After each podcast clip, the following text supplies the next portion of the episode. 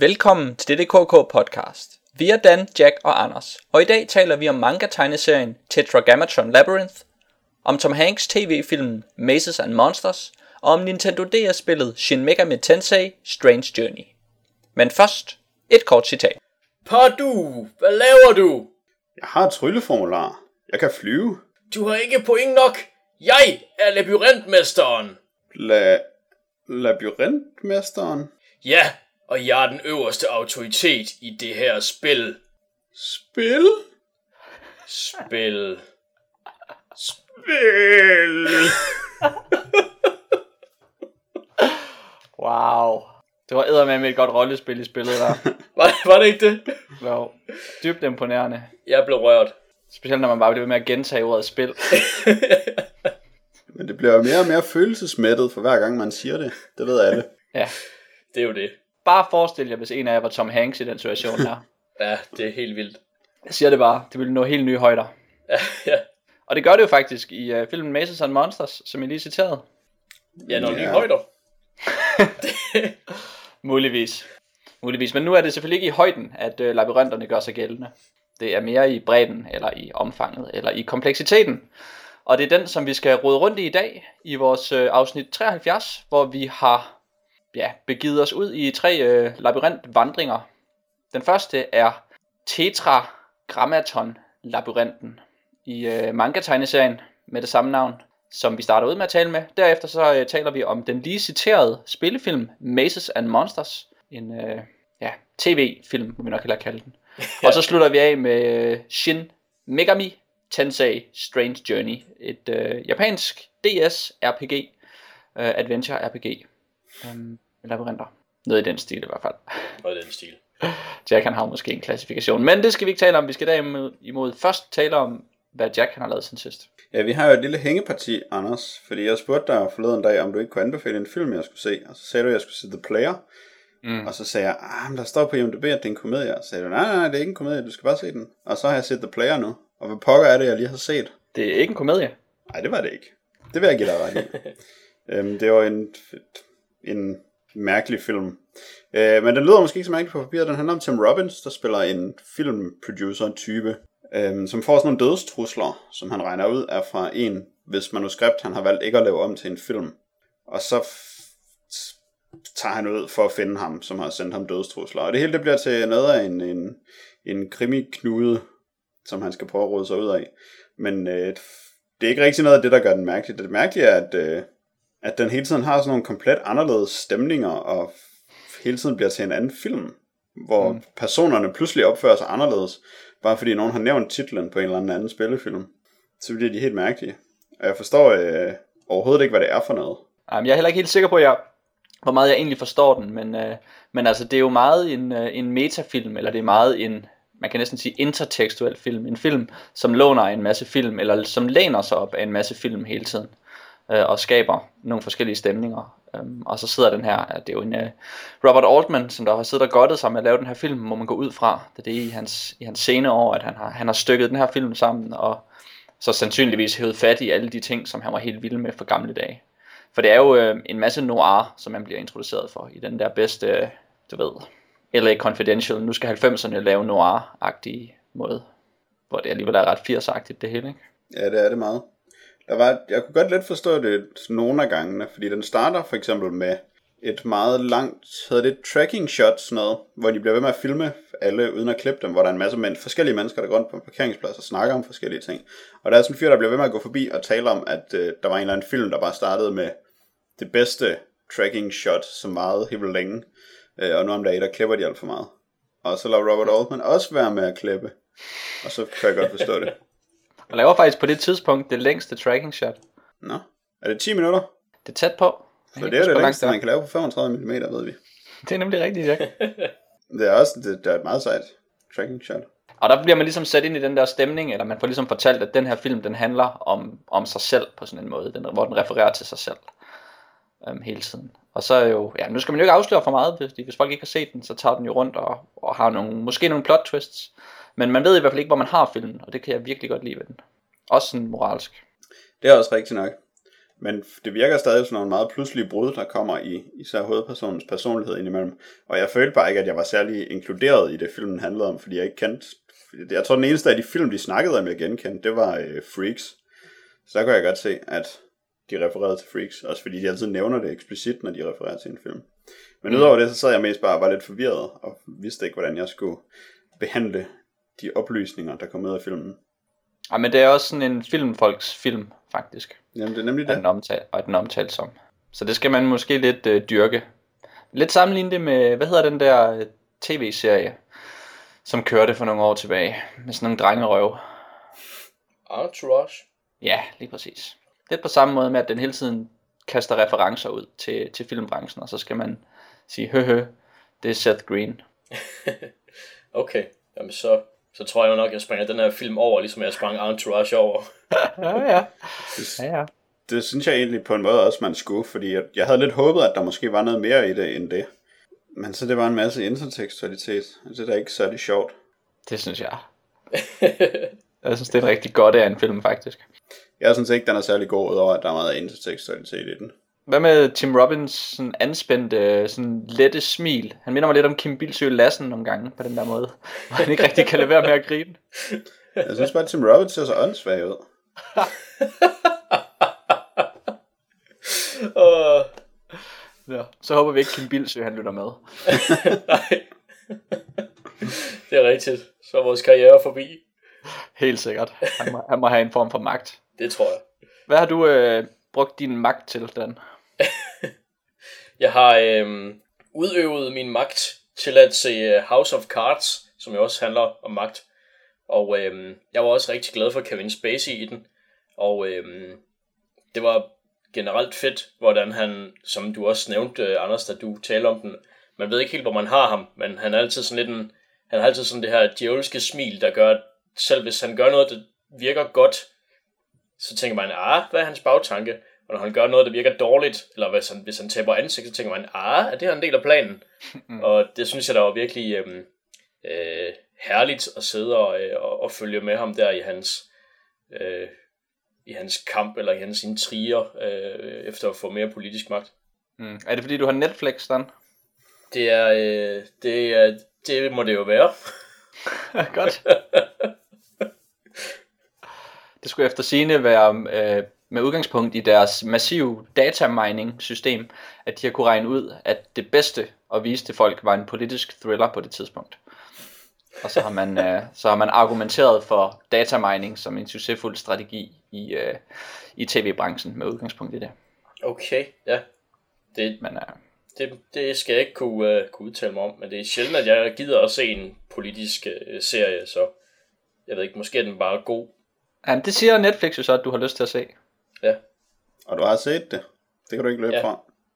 det er sandt nok, men det er måske ikke, uh, det er måske den første politiske serie, jeg har set. Nå, så kan det være, du har fået smag for det. Jeg Ja, vidste du altså. bare ikke, at du var vild med politik. Det var måske bare det. Ja, Netflix du får lige no- selvfølgelig ret. Du får lige nogle lektier, Dan. Ja, Hvis politi- jeg, hvis jeg må give dig nogle lektier. politiklektier. Ja, fordi det gik jo så godt med Continuum. ja, ja. Ja, uha, der fik vi virkelig valuta for pengene, da du virkelig bare så den og talte om den i alle vores podcast, Dan. ja, derefter. Jeg taler stadigvæk om den den dag i dag. Det er godt. Men øh, jeg synes, du skal prøve at se In the Thick of It. In the thick of it, ja. Ja. Og så taler vi ikke mere om det. Okay. Jeg har faktisk set en, øh, en film, som relaterer sig til den, som Jack lige havde set. Hvilket er meget sjovt. Fordi efter jeg havde set The Player, så havde jeg sådan en... Øh, så var jeg jo ikke engang med endnu, så skulle jeg jo have lidt mere. Og så vendte jeg tilbage og fandt filmen In a Lonely Place, som handler om øh, noget så sejt som Humphrey Bogart, som spiller en øh, manuskriptforfatter, der hedder Dixon Steele. Wow. Og, og det er sjovt, fordi at han er stadig bare Humphrey Bogart, og han virker mest bare som sådan den, en ond privatdetektiv. Men så skal han lige sådan hele tiden lige minde os om, at han er en forfatter, og så gøre noget, der er ond privatdetektivagtigt igen. um, så, så han bliver sådan en meget, en meget mærkelig forfatter, en helt anden forfatterkarakter, end dem, som man er vant til at se. Øhm, og så er det selvfølgelig en noirfilm med et, øh, et morplot, hvor han øh, bliver involveret i ting, og, og han skal skrive sin, ja, en masse deadlines med at skrive ting, og så, så bliver den faktisk ret, øh, ret intens på sådan en, øh, altså i, i det, der opstår et, øh, et drama mellem Humphrey Bogart og en kvindelig karakter, og de ender sådan set med at blive gift, men, men der er sådan en, øh, en anspændthed i og med, at Humphrey Bogart er sådan en psykopat-idiot, som der sådan tæsker hende og tror med at dræbe hende. Um, og det, det kommer sådan lidt, man har det lidt på fornemmelsen, at, at Humphrey Bogart vil være grov, fordi det er man vant til, han er. Men han plejer sådan at holde sig inden for et eller andet. Inden for, jeg ved faktisk ikke, om han holder sig på den rigtige side eller noget som helst, men det er som om, han holder sig på en eller anden side. Um, og i den her, der går han så over, og der bliver han lidt til en anden, uh, en anden Bogart. Det blev faktisk ret, det var sådan ret stærkt at se, hvordan at han bliver en rigtig ond Dixon Steele. Men det eneste, den havde til fælles med The Player, var bare, at det var noir. Ja, og så tror jeg, at The Player øh, refererer til den, fordi at den handler om en, en mand, som bliver framed for et mor og ser et mor på samme tid med, at han er en forfatter. Og der er sådan nogle ting, der er, der er, nogle, der er nogle elementer, som virker som om, at de er inspireret eller lånt af, af en A Lonely Place i The Player. Men det kunne du jo ikke vide, før du så en A Lonely Place. Nej. Og det var faktisk, jamen jeg kan ikke helt, det var et mærkeligt tilfælde, hvordan jeg så den. Jeg tror ikke, I tror på mig, hvis jeg siger det, så det skal vi ikke ind på. Men det var helt tilfældigt, og jeg havde lige set The Player. Jeg vil gerne høre din historie nu. Ja, man bliver lidt spændt jo. Jamen, jeg ledte efter film, som der refererede, som, som uh, The Player refererede til. Og så fandt jeg nogle film, men jeg kunne ikke, jeg kunne ikke få fat i dem. De var ikke uh, tilgængelige på nogen, på nogen måder. Og så uh, gav jeg mig bare til at lede efter andre film, og så havde jeg en fornemmelse af, at jeg havde lyst til at se noget Bogart, og så vandt jeg en tilfældig Bogart-film, og så viste det sig at være en Lonely Place, som jeg så bagefter fandt ud af, var tæt tilknyttet til The Player. Jeg, jeg køber den. Så, Ja, så det sådan lyder ikke særlig usandsynligt. Lidt undervældet af din historie. Nej, det er jo det. Jeg tænkte, at det var sådan noget med, at du fandt en mønt på gaden, og der sådan fløj et klaver hen over hovedet på dig, mens du bukkede dig ned for at tage mønten og sådan noget. Ja, men hvis jeg havde fortalt den, så var der ingen, der ville have troet på mig den. Det er rigtigt. Så det kan jeg ikke. Den må Nej. jeg gemme til Den, jer. ja, den kommer en anden god gang. Yes. Jack, har du lavet mere? Ja, jeg har læst en tegneserie, som hedder Can't Get No, som er både skrevet og tegnet af en fyr, der hedder Rick Veitch, som jeg slår op på Wikipedia, og så øh, kunne jeg godt se, at jeg burde vide, hvem han var. Men nu har jeg glemt alt om ham igen. Jeg tror måske, han er sådan en 2000 AD-fyr, som engang har lavet noget med Alan Moore i tidernes morgen. Um, mm, Ja. nu har han lavet... Swamp, Swamp Thing måske? Ja, det er rigtigt. Altså nu er det vel femte gang i træk, I nævner Swamp Thing. Der er meget, der er relateret til den måske. Det taler jeg meget om. Nå, fortsæt Jack. Men det er ikke så vigtigt. Den her er noget nyere dato end det, og den er lavet kun af ham. Øhm, den handler om en fyr, som arbejder for et øh, tus-firma, som laver en tus, der hedder Eternal Mark, som øh, er umulig at fjerne.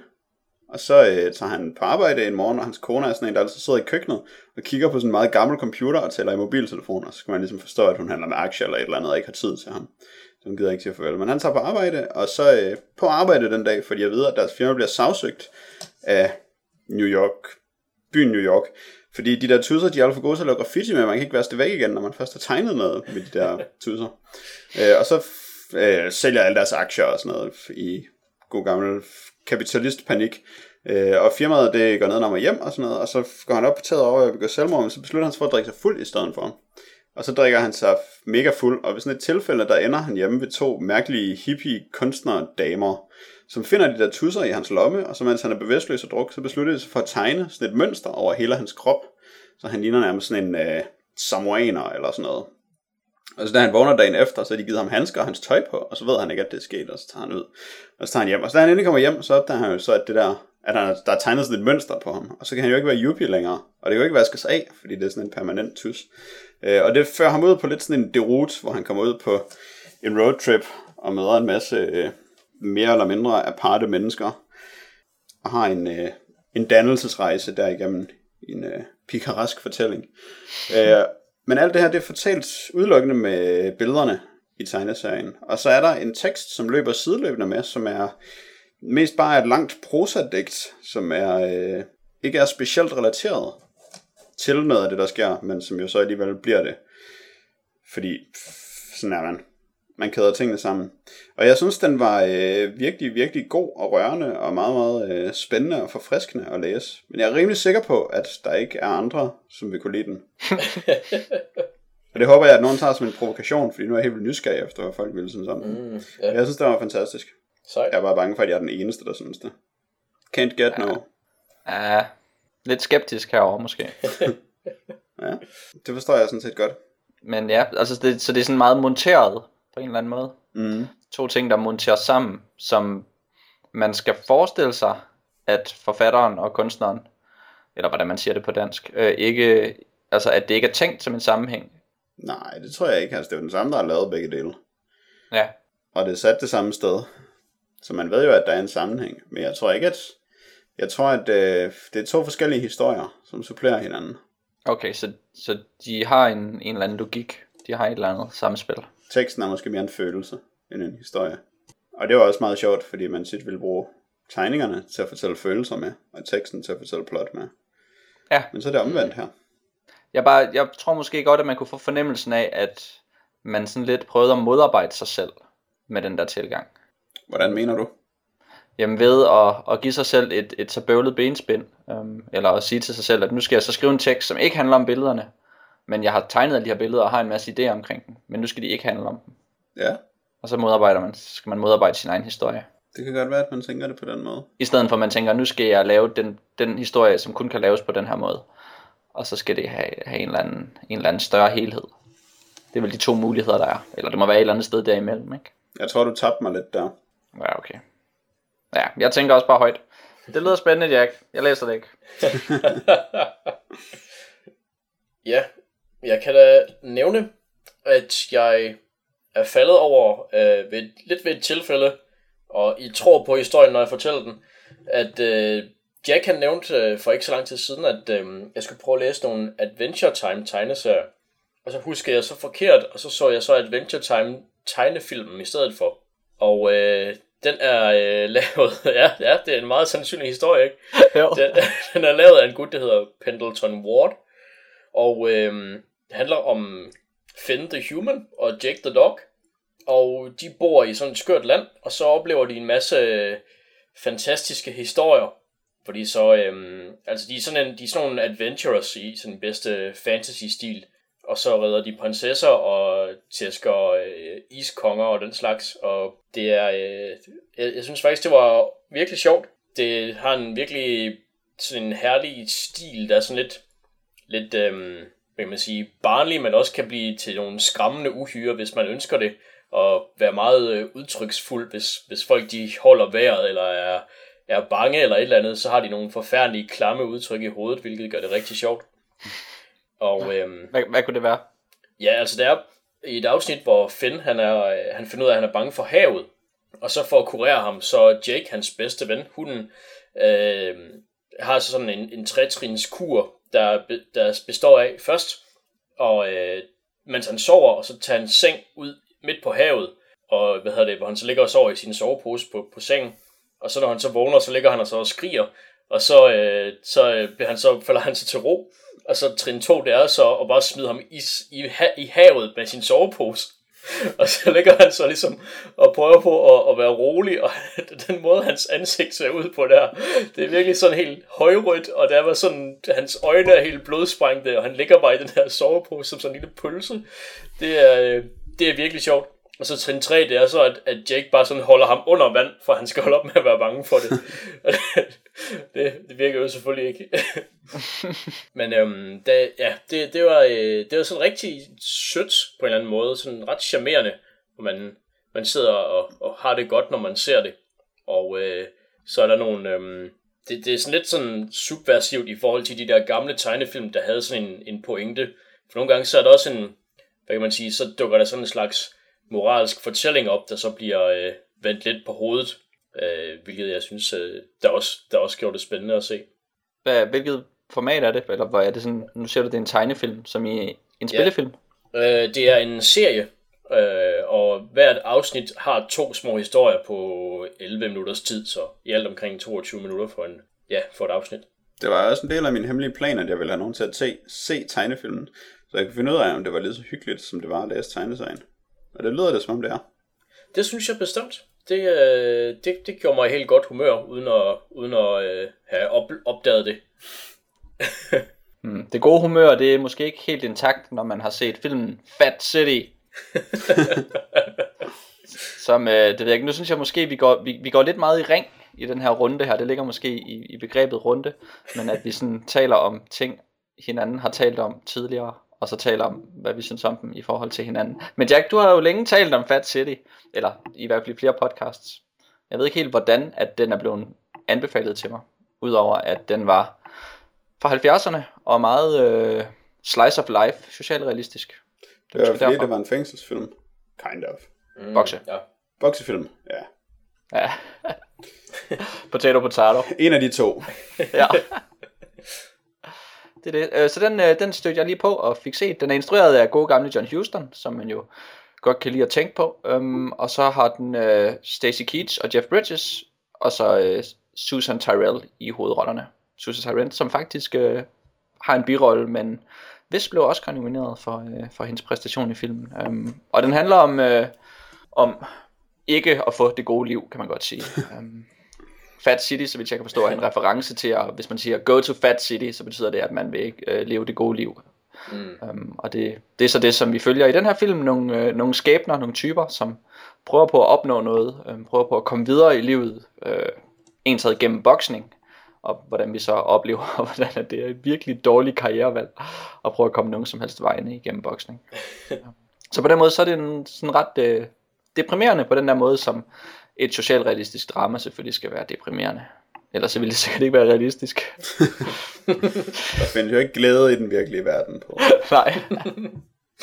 ikke hvis man ser på filmhistorien i hvert fald. Um, og så følger vi sådan meget, øh, sådan meget todelt med de her to hovedroller, som har hver deres, øh, hver deres historie og hver deres, deres rolle i filmen, eller deres plads i filmen.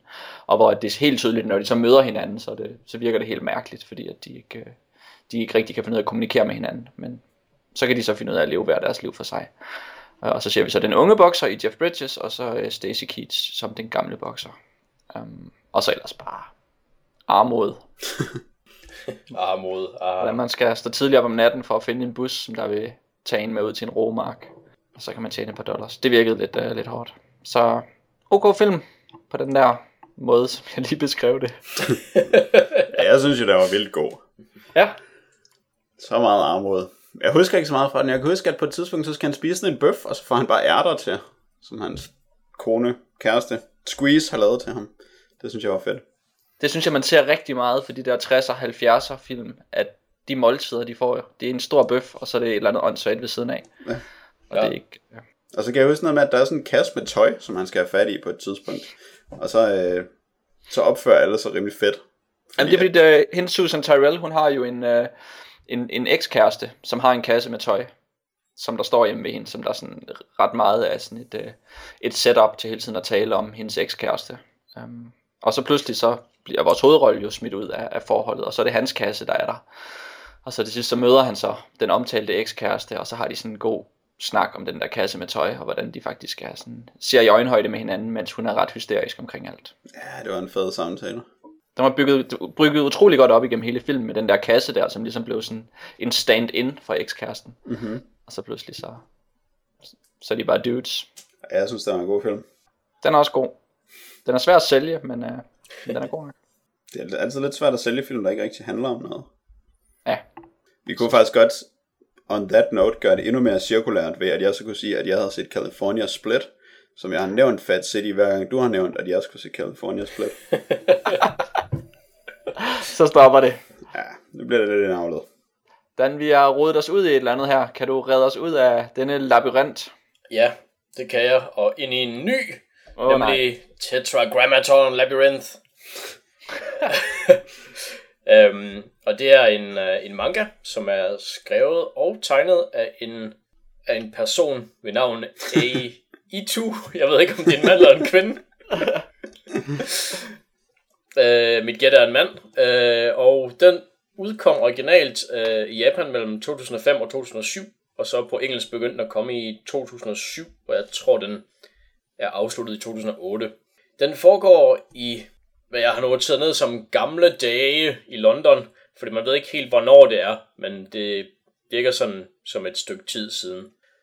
Um, og det er sådan lidt en alternativ London, der ikke er helt specielt London-agtig.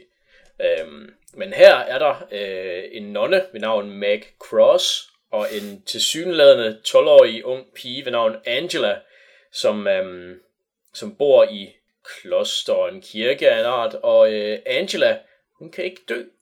Og øh, de er, øh, viser det sig, de er øh, monsterjægere i London, og øh, der er så den her slags monster, som øh, kommer fra en, øh, fra en anden verden, og de har ikke nogen fysisk krop, så de indtager ligesom kroppe i, i øh, vores verden. Og øh, hvis de når at blive der længe nok, så forsvinder øh, menneskenes øh, sjæl, og så kan de altså ikke dø.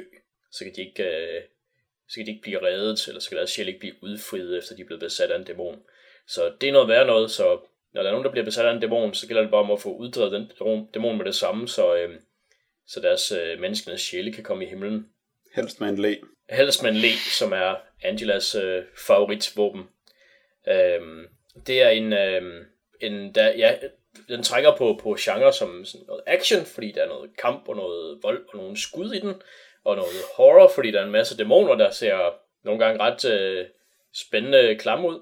Og så øh, en, øh, en genre, jeg ikke har så meget, øh, hvad hedder det, øh, jeg, måtte, jeg måtte google mig lidt frem til den, men en genre, som der bliver kaldt Yuri, som jeg drister mig til at oversætte til det engelske Womance, som er øh, en, en slags kærlighedsaffære mellem kvinder, der måske er lidt øh, uudtalt øh, i, i en eller anden grad, men stadigvæk er der.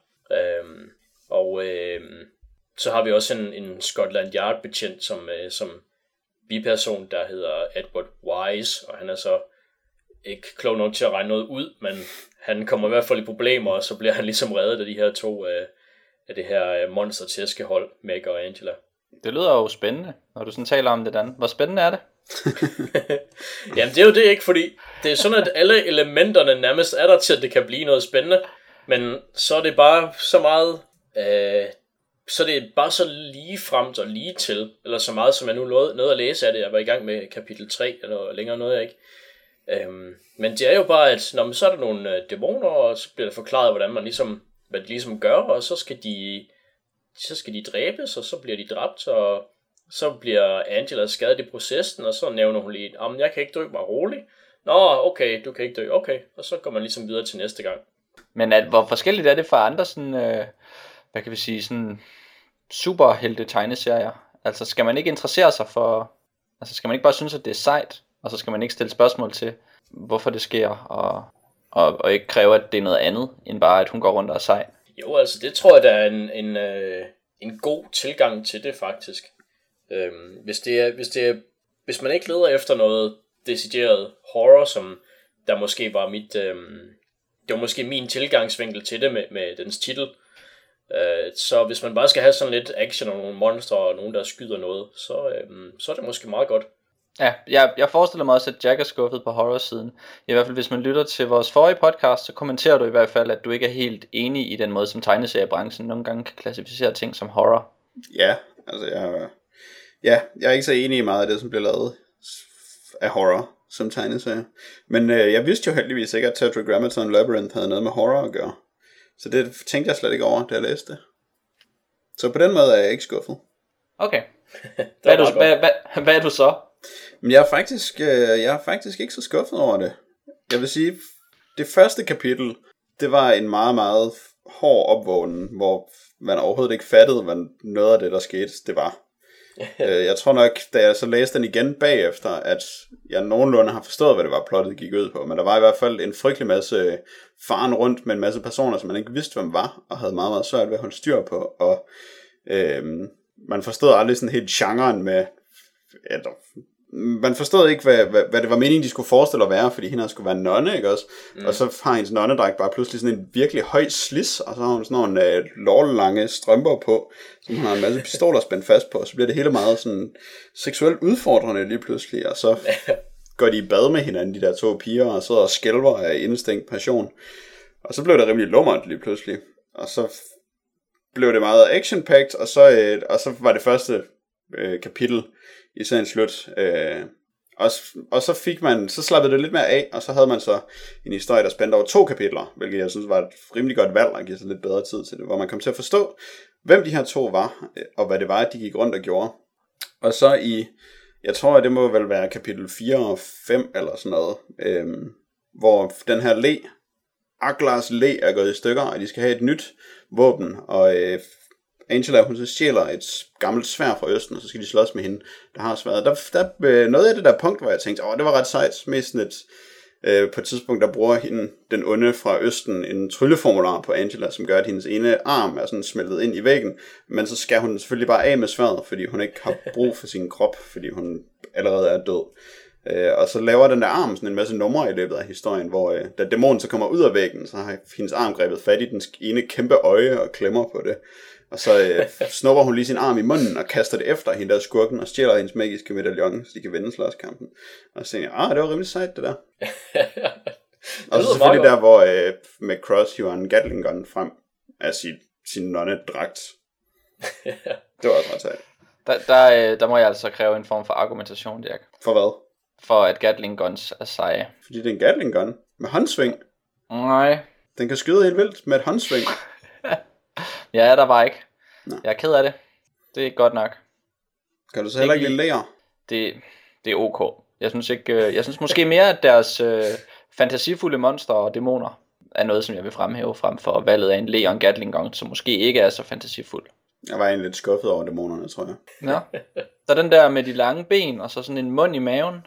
De lange dobbeltben. Ja. Ja, sådan en det mærkelig... ved jeg ikke. En mund i maven, det er bare gjort så meget, synes jeg. Men den havde sådan nogle ret seje flet arme. Dem kunne jeg godt lide. Den er flot. Flotte flet arme. Ja. Øhm... Men ja, altså jeg, jeg, jeg havde det på den måde, der var jeg nået til i hvert fald, så var jeg ikke lullet ind i, i universet endnu, kan man sige. Og så synes jeg bare, at det var en masse elementer, der var lidt oppe i luften. Og så var jeg ikke helt sikker på, hvad jeg skulle, øh, hvor jeg skulle feste mit øje, eller hvad man skal sige. Og, øh, og så var det, så var der ret meget af den der forvirring, som der er i, i første kapitel, den var der stadigvæk øh, i min læseoplevelse, og så var der... Øh... kan du måske øh, komme med et eksempel, eller dvæle lidt over, hvad det er, der forvirrer dig i den? Altså, hvad er det for et udgangspunkt, du har, når du starter med at læse den, og hvad er det så, der sker? Lad os se, vi kan, vi kan starte med, andet kapitel starter med ham her, Edward Wise, Scotland Yard betjenten, agenten, hvad man kalder dem. Han er, øh, han besøger en prostitueret, og de taler så lidt om, om et eller andet, efter de har haft sex, ser det ud til. Øh, for det første, så sad jeg der og vidste ikke, hvem den her prostituerede var, om det var en, jeg burde kende, eller om det er en, øh, ja, altså om er det hans faste kæreste, eller hvad det er. Det, det er ikke sådan helt øh, tydeligt. Og så var jeg så altså, forvirret over det. Og så var jeg ja, måske lidt øh, naivt forvirret over, at en, at en betjent ville gå til en prostitueret. det, havde jeg ikke lige regnet med, at han havde gjort. Men den, den må jeg nok tage på min egen kappe. Øhm, og, øh, og så møder han så udenfor, øh, sådan nærmest på dørtrinnet af det her horehus, eller bordel, så møder han så Mac Cross. Og så kunne jeg så ikke forstå, om hun var på vej ind, eller om hun var mere, end hun sagde, hun var. Altså, hun arbejdede der også, eller et eller andet. Og øhm, ja, altså, der var, der var bare mange småting, som, som der gjorde, at, at jeg aldrig helt vidste, hvad jeg skulle følge med i, eller hvad det vigtige var. Og, øhm, og så det, vil man sige, den, nogle af de store ting, som at øhm, Angela ikke kan dø, det bliver så sagt en del gange. Så det er man så ret sikker på. Men det er måske, det er måske noget, man fatter allerede første gang, og så behøver det ikke at blive gentaget. Og så er det Men du tænkte lidt... ikke, at det var det, du skulle følge med i, så? Når Nej. det blev sagt mange gange. Nej, altså det, jamen, altså, det er bare så tydeligt, når hun bliver hugget midt over, og så er hun ikke død. Og så okay, hun kan ikke dø. Og så er det, ja, altså, så er det bare ikke nødvendigt, at det bliver gentaget så meget, som, det, som jeg synes, det gjorde. Og øhm, ja, altså, så, så var jeg bare ikke, øhm, ja, så var der bare ikke så meget i det, synes jeg. Nej. Altså, jeg, det var, jeg synes også, det er et mærkeligt møde med den her tegneserie, men sådan har jeg det jo lidt tit. Det er måske lidt en kliché, at når jeg læser noget, som er japansk, så er jeg sådan lidt, øh, så er jeg bare sådan som udgangspunkt forvirret. Øh, og ved ikke, hvad jeg kommer til at, altså, jeg aner ikke, hvad jeg kommer til at møde, når jeg går i gang med at læse det. Og så er jeg sådan set, så overfortolker jeg måske alt for meget, eller også så ignorerer jeg alt for meget af det, der sker i starten. Så man er måske bare nødt til at give det den tid, det tager, hvis man skal ind i sådan noget som øh, en action horror yuri manga. Ja, Jamen det, det, jeg kan godt se, at det er måske et, at man er længere væk. Man har et udgangspunkt, der er længere væk, end man vil have ved så mange andre ting, man skal ind i. At uh, man er nødt til at give det lidt tid, før, man, før der går en pros op for en. Så i gengæld, så er det jo med hurtigt læst. hvis man holder op med at sidde og tænke over, at man ikke ved, hvad der foregår, så bare læser det. Fordi så når man jo til der, hvor... Altså, så begynder det bare at give mening efterhånden. Så øh, går det op for en, hvad der er, der foregår, hvis man bare læser videre, uden at tænke for meget over det. Jeg synes faktisk ikke, den største blokade, det var at forstå øh, ordene og dialogerne og karaktererne, men der er mange billeder, der pludselig er der, som jeg skal bruge lang tid på at kigge på, for at kunne se, hvad der foregår, eller for at kunne forstå, hvad det overhovedet er, og hvorfor det er der. Det tror jeg ikke, du skal gøre. Der er i hvert fald mange billeder, som jeg aldrig kommer til at forstå. Ja, Ja, men, men, men eller, jeg, jeg kan ikke lade være med at prøve i hvert fald, hvis der er noget, hov, jeg er ikke med på den her overgang fra det her panel til det her panel. Så prøver jeg, så prøver jeg at finde ud af, hvad er det så, der sker, eller hvad, hvad, hvordan skal jeg følge med her, for, den her, øh, for det ene billede til det andet. Hvis jeg ikke kan det, så, altså, så, ja, så overfortolker jeg måske og bliver forvirret og, og, øh, og bange, og, øh, og så bliver det svært for mig at, at føle, at jeg har en forståelse af, at jeg er med i fortællingen. Og det lyder som om, I har overtænkt det her lidt. Ja, ja. I har gjort Det- jer for det- meget umage. det er meget sandsynligt. Det var en non og en udødelig lille pige, som tæsker dæmoner. Det kan kun gå for langsomt. Ja. ja. Og så en fjollet politibetjent, som der er jo faktisk det der horrorhus-plot, der er måske lidt et setup til sådan en lille gag, at det skal være sjovt, fordi så render han ind i, i hende, Ja. og, øh, og så skal han sådan sige, øh, jeg var bare lige ude at patruljere, og så har jeg sådan et totalt gakket anime ansigtsudtryk, fordi at han lyver og, er pinligt berørt på samme tid. Ja, Ja, man kan vist godt kalde ham for comic relief i det her. ja det, Ikke at det der er helt meget brug for comic relief. men han er i hvert fald en fjollet idiot. Ja. Det er han. Og jeg ved ikke helt, hvorfor han er med, egentlig. Han spiller jo ikke en særlig stor rolle i forhold til noget af det, udover som ridedyr for Angela, når hun får hugget armene og benene af. Ja, ja men jeg, jeg, jeg tænkte også over, om han var, øh, altså, han var sådan en, der igen og igen rodede sig ud i problemer, så var det sådan en, de redde hele tiden, eller sådan noget. Det tror jeg, han er. Ja, Sådan virker han i hvert fald. Det virker som om, han er sat op til det. Og Ja. til at han tit skal være øh, sådan en unødvendig forbindelse til de ting, der sker.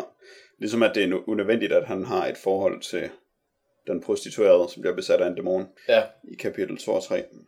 Fordi de var jo allerede på vej hen for at smadre hende. Det var derfor, de mødtes uden for horrorhuset. ah, okay, ja. Så det er ikke nødvendigt, at han var med til det. Så han, han er der bare af ren comic relief måske. Hvad betyder tetragrammaton, den? Det er øh, græsk for den hebraiske guds navn. Øh, Hmm. Jave eller YHVH. Så det er vel en gudelabyrint af en art. Øhm, Det er ikke helt tydeligt, hvad det er for en labyrint, der er tale nej, det, det er der ikke. Eller hvad Gud egentlig har med det at gøre. Bortset fra, at hun skal nævne Gud en hel masse, når hun laver trylleformularer. Ja. Øh, ja, det er meget sjovt, den måde, som de behandler det emne på. Det bliver meget øh, uskyldigt og meget åbent for fortolkning. De kan næsten gøre hvad som helst. Det er en meget lidt religiøs religiøsitet, der er i den. Ja, også, også som, som du er inde på, at hun er en nonne, men man ved ikke helt under hvilket øh, sådan dogme. det er rigtigt nok. Altså er det bare tøjet, eller er det bare fordi hun bor i noget, der ligner en kirke? Rimelig lummert manga dogme. Ja, Mm. det er nok det, der. Men altså, det er også... Øh, det var fint nok. Det var sådan en manga overdrevenhed, som man kan lave i ting, når manga ting foregår i Vesten. Mm. Ligesom man altid kan grine af, hvordan øh, de i Final Fantasy fortolker nordisk mytologi. Mm. Ja, Så er det altså bare lidt sjovere og lidt skørere. Og så er det okay, fordi det er japanere. I modsætning til hvis det er amerikanere, der laver en skør fortolkning af nordisk mytologi, så bliver man mega sur over det. gør man det? Jeg tænker faktisk mest på Thor. Nå. Ah. Fordi jeg er Nå, altså ja. sur over, at det ikke er ligesom det var i virkeligheden. Ja, den, den gang i nordisk mytologi. Og de folk vil jeg gerne advare om, at hvis de læser Tetragrammaton Labyrinth, så er nonner ikke ligesom de er i virkeligheden. ja. de De folk skal, ja, de skal holde sig væk fra, fra den. Men det synes jeg er meget sjovt. Så er der lidt overraskelser i det. Jeg ved ikke, det er jo altid et, et godt plot med sådan nogle hellige krigere. Det er et godt udgangspunkt for at slås med dæmoner, synes jeg. Når Ja. folk er hellige.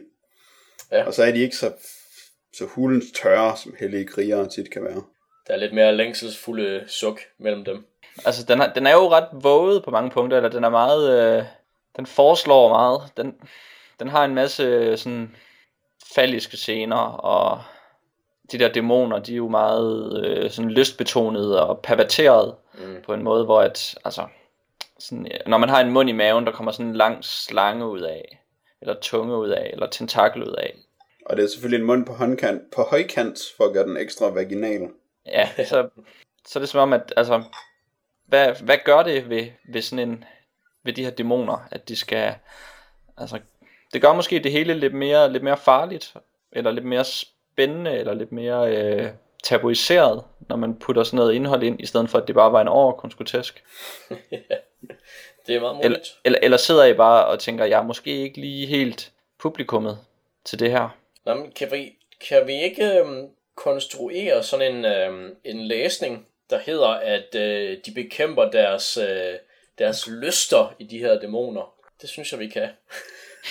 jeg vil dog sige, at jeg synes, øh, nu, er, nu er der jo en glad lille freudianer gemt i mig, så jeg synes, at det er meget fedt det her øh, med kønsorganer og så videre.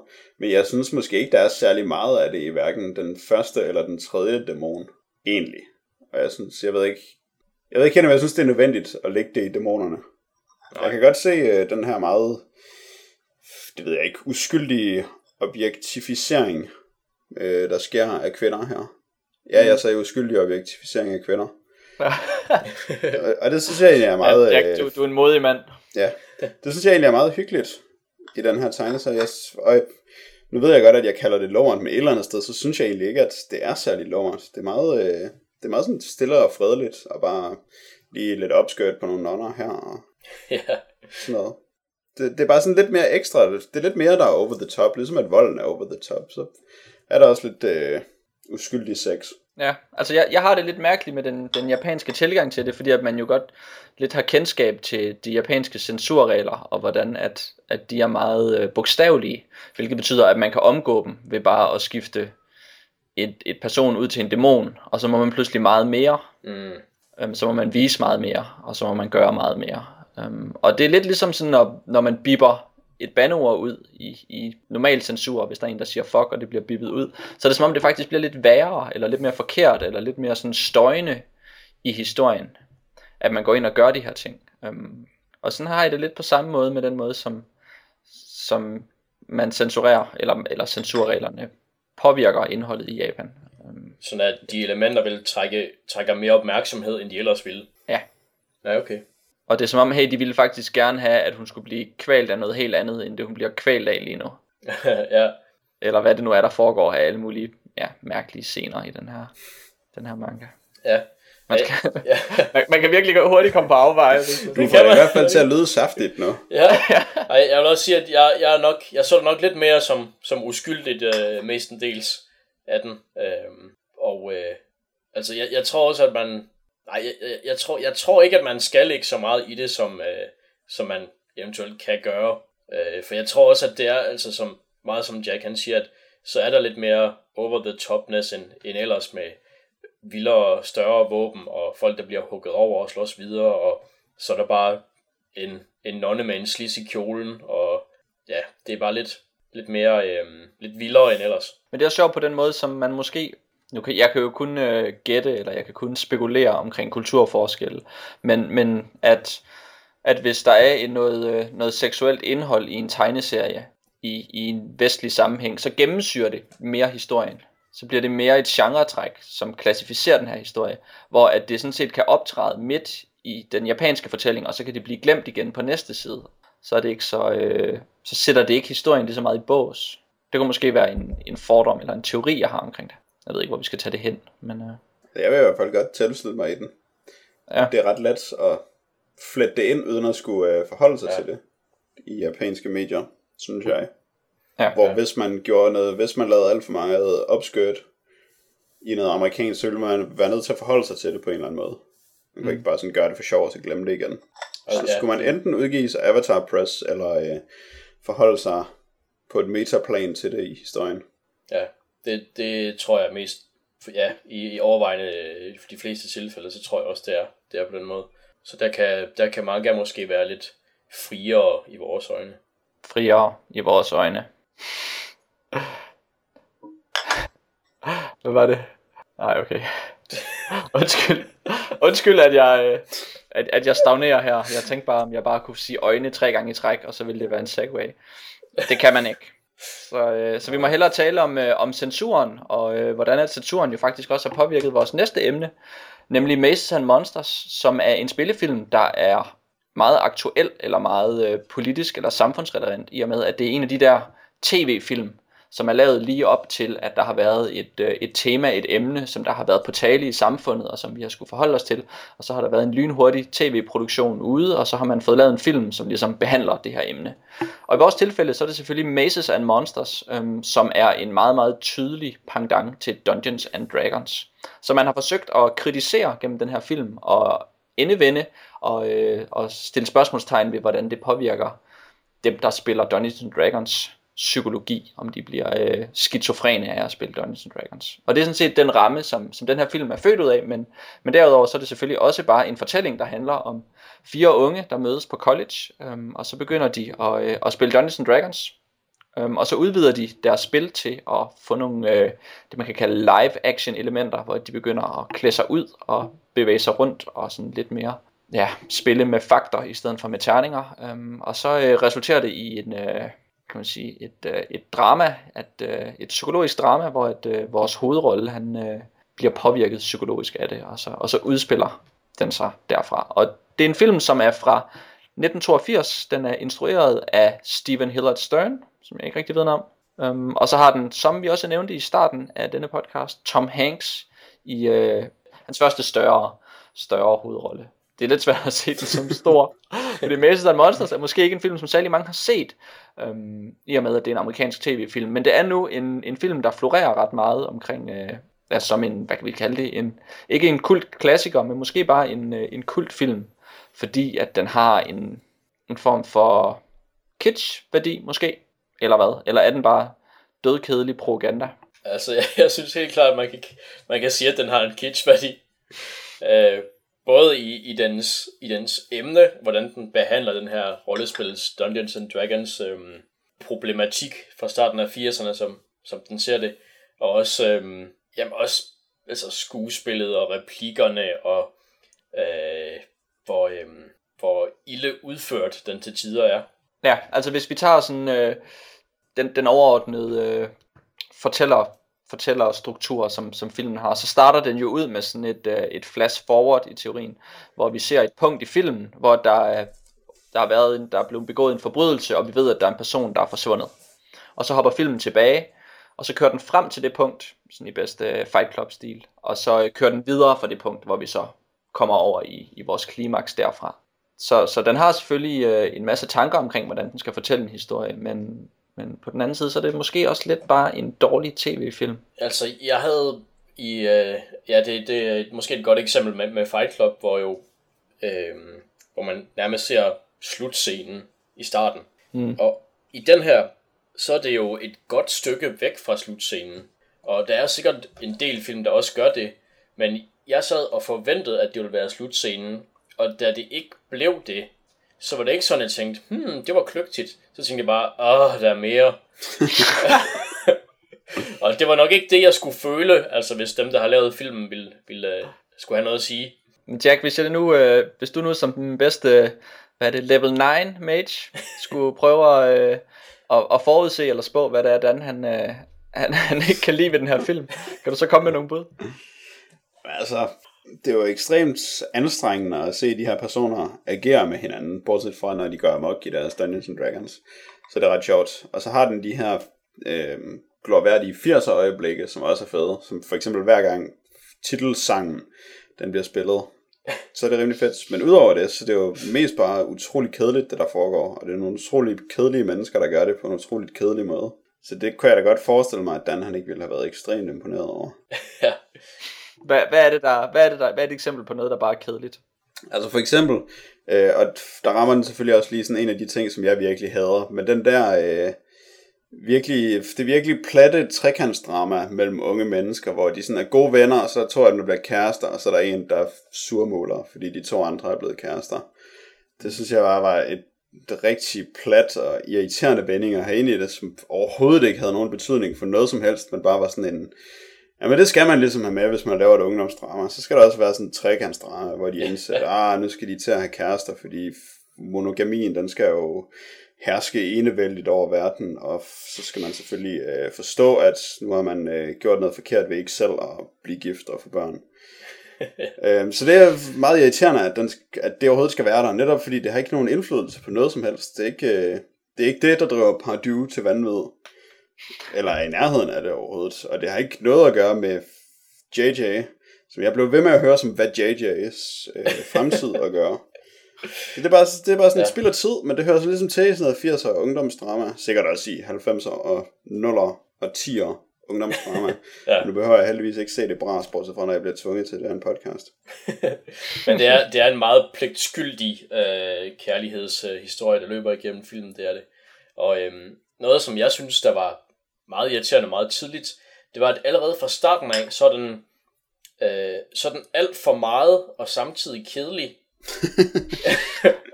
Hvilket er, altså virkelig, det er virkelig en af de værste kombinationer, ikke? Fordi, der må du, der må du lige uh, ja. lade os uh, føle og forstå den der beskrivelse der. Den lyder spændende. Der er, meget, øh, der er rigtig meget eksponering. Som at øh, JJ, der er den, ham den sjove, der næsten altid har en dum hat på, øh, han kommer så hjem fra, fra øh, college, altså hjem og besøger altså sin, sin mors hus. Og så når hun sådan lige at få ind, at øh, oh, du skal ikke være ked af det, du har jo en IQ på 190 eller sådan noget. Og så allerede der, så det var, nej, det er for meget. Han har, han har, jo allerede, han har jo allerede regnet alt ud, hvis han har en IQ på 190, og det er da også grund til at være sur over, at han ikke gør senere. Men, men, og så har hun lavet hans, hans værelse om i sådan total latterlig, grim hospitalstil, og så er hun helt vildt forvirret, men også ligeglad, når han ikke, når han ikke kan lide det. Det er simpelthen så overgjort og overspillet, og det er virkelig kedeligt, fordi de bruger det ikke til noget. Men kan du ikke lidt have sympati for, øh, for at man skal lave en film, som ikke skal misforstås af nogen? og så må man jo, så må du jo være klar i spyttet omkring din eksponering, og så må du sige, her har vi de her unge mennesker, de er på den her måde, og de er det delvis på grund af, at de har de her forældre. Og det vil sige, at vi skal lære fire personer at kende, og så skal vi lære øh, ja, tre forældrepar at kende. Ikke? På meget, meget hurtigt. Meget, meget kort ja. tid. Ja, de, de tager så ikke lang tid i hvert fald.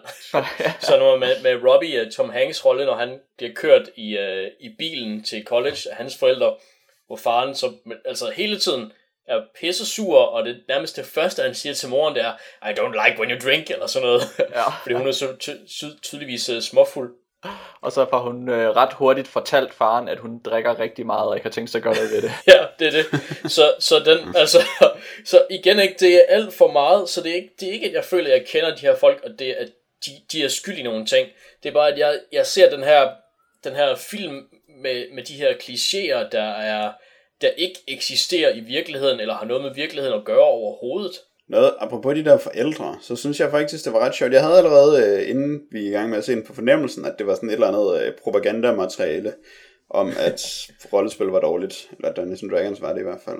Men så var der hele tiden sådan nogle ting, som jeg synes pegede i den anden retning, som for eksempel starten på filmen, hvor ham der tv-journalisten, han prøver at få nogen til at sige et eller andet om, hvorfor han forsvandt ned i hullerne, og så er der en, der sådan lige nævner Maces and Monsters, og så løber han straks hen og rapporterer på tv, at det var på grund af Maces and Monsters, at det gik så galt. Og det var sådan en, en meget fin lille mediekritik, synes jeg. Og så har alle de her unge mennesker, de har sådan nogle virkelig lortede forældre, mm-hmm. som, øh, som tydeligvis ville gøre meget mere for at drive dem til vanvid, end Mazes of Monsters ville. Mazes and Monsters ville. Men så ignorerer filmen bare fuldstændig sine egne modargumenter, og så er det bare, fordi de spiller for meget Mazes and Monsters, at de bliver sindssyge. ja, det, filmen er ikke, den er ikke god til at finde ud af, hvad den egentlig vil med de ting. Altså bare for lige at have, at have baggrundshistorien med, så er filmen jo baseret på en, en virkelig hændelse, med en fyr, der øh, forsvandt, James Dallas Egbert III, øh, forsvandt i, ja, efter at han tidligere havde forsøgt at begå selvmord, og så, øh, og så, var der så, så forsvandt han, og så var der noget medierapportering omkring emnet, og så fejlagtigt blev det sagt, at, han, at de havde spillet Dungeons and Dragons nede i kælderen af, af universitetet, og at han så og så var pressen lynhurtigt ude og sige, at han var forsvundet under noget Dungeons and Dragons i en kælder. øhm, og den historie blev så kæmpestor, og så skønt øh, filmen Maces and Monsters manuskriptforfatter, hun skyndte sig så at skrive det her manuskript, inden at man faktisk fik et overblik over, øhm, at det slet ikke var det, der var sket. øhm, og hun, var, hun har selv sagt, at hun, hun skulle bare lynhurtigt ud, fordi hun tænkte, at der sikkert var andre, der ville skrive det her manuskript. Så hun skyndte sig at hamre det ned og få det lavet på no time. Um, og så viste det sig selvfølgelig, at det ikke havde noget med det at gøre. Så, så det, det er jo, det er jo fantastisk, men, men det er også, altså det viser sig jo også i film, at der er ikke rigtig noget, der er noget med noget at gøre. altså, den, den hænger så dårligt sammen også. Og jeg synes simpelthen, det var sådan en kæmpe fornærmelse, hvor, hvor øh, Robbie, øh, han fortæller sin kæreste på det tidspunkt, at han havde sådan en bror, der blev væk, der hed Hall. og det er bare, det hedder man bare ikke og det er bare sådan tydeligt, at der er nogen, der skal misforstå det til noget andet senere hen. Og fandme om han ikke også laver et kort, hvor der står The Great Hall, og så tror de, det er et sted, men så er det så hans forsvundne bror. Ja, og så bruger de vildt lang tid på at regne ud, at det er ham. Ja, og det er, ja, det er virkelig irriterende. Så sådan, så render de rundt og rundt i New York, og hvad er, hvad er The Two Towers? Ja. Hvad er det? Uh, hvad kan The Two Towers dog være? Og sådan noget. Jeg har godt nok en IQ på over 150, men Ja, er der Two Towers i New York? ja hvad kan det være? Hvad kan Ja. det være? Uh, og, og meget, rigtig meget af den, uh, den drama, der skal være scenerne, hvor der er nogle følelser på spidsen, eller hvor der sker noget uh, alvorligt, de er også bare helt, de, de kan bare slet ikke fungere. For Robbie, han skal være um, forsvundet, eller, eller fortabt i New York, og tror, han ser et uhyre, der er sådan en bølle, og så har han sådan en lille knivkamp med ham, hvor han så stikker bøllen, og det er sådan lidt, nå, men så er der en bølle, han bliver stukket, og så, så er Robbie et andet sted.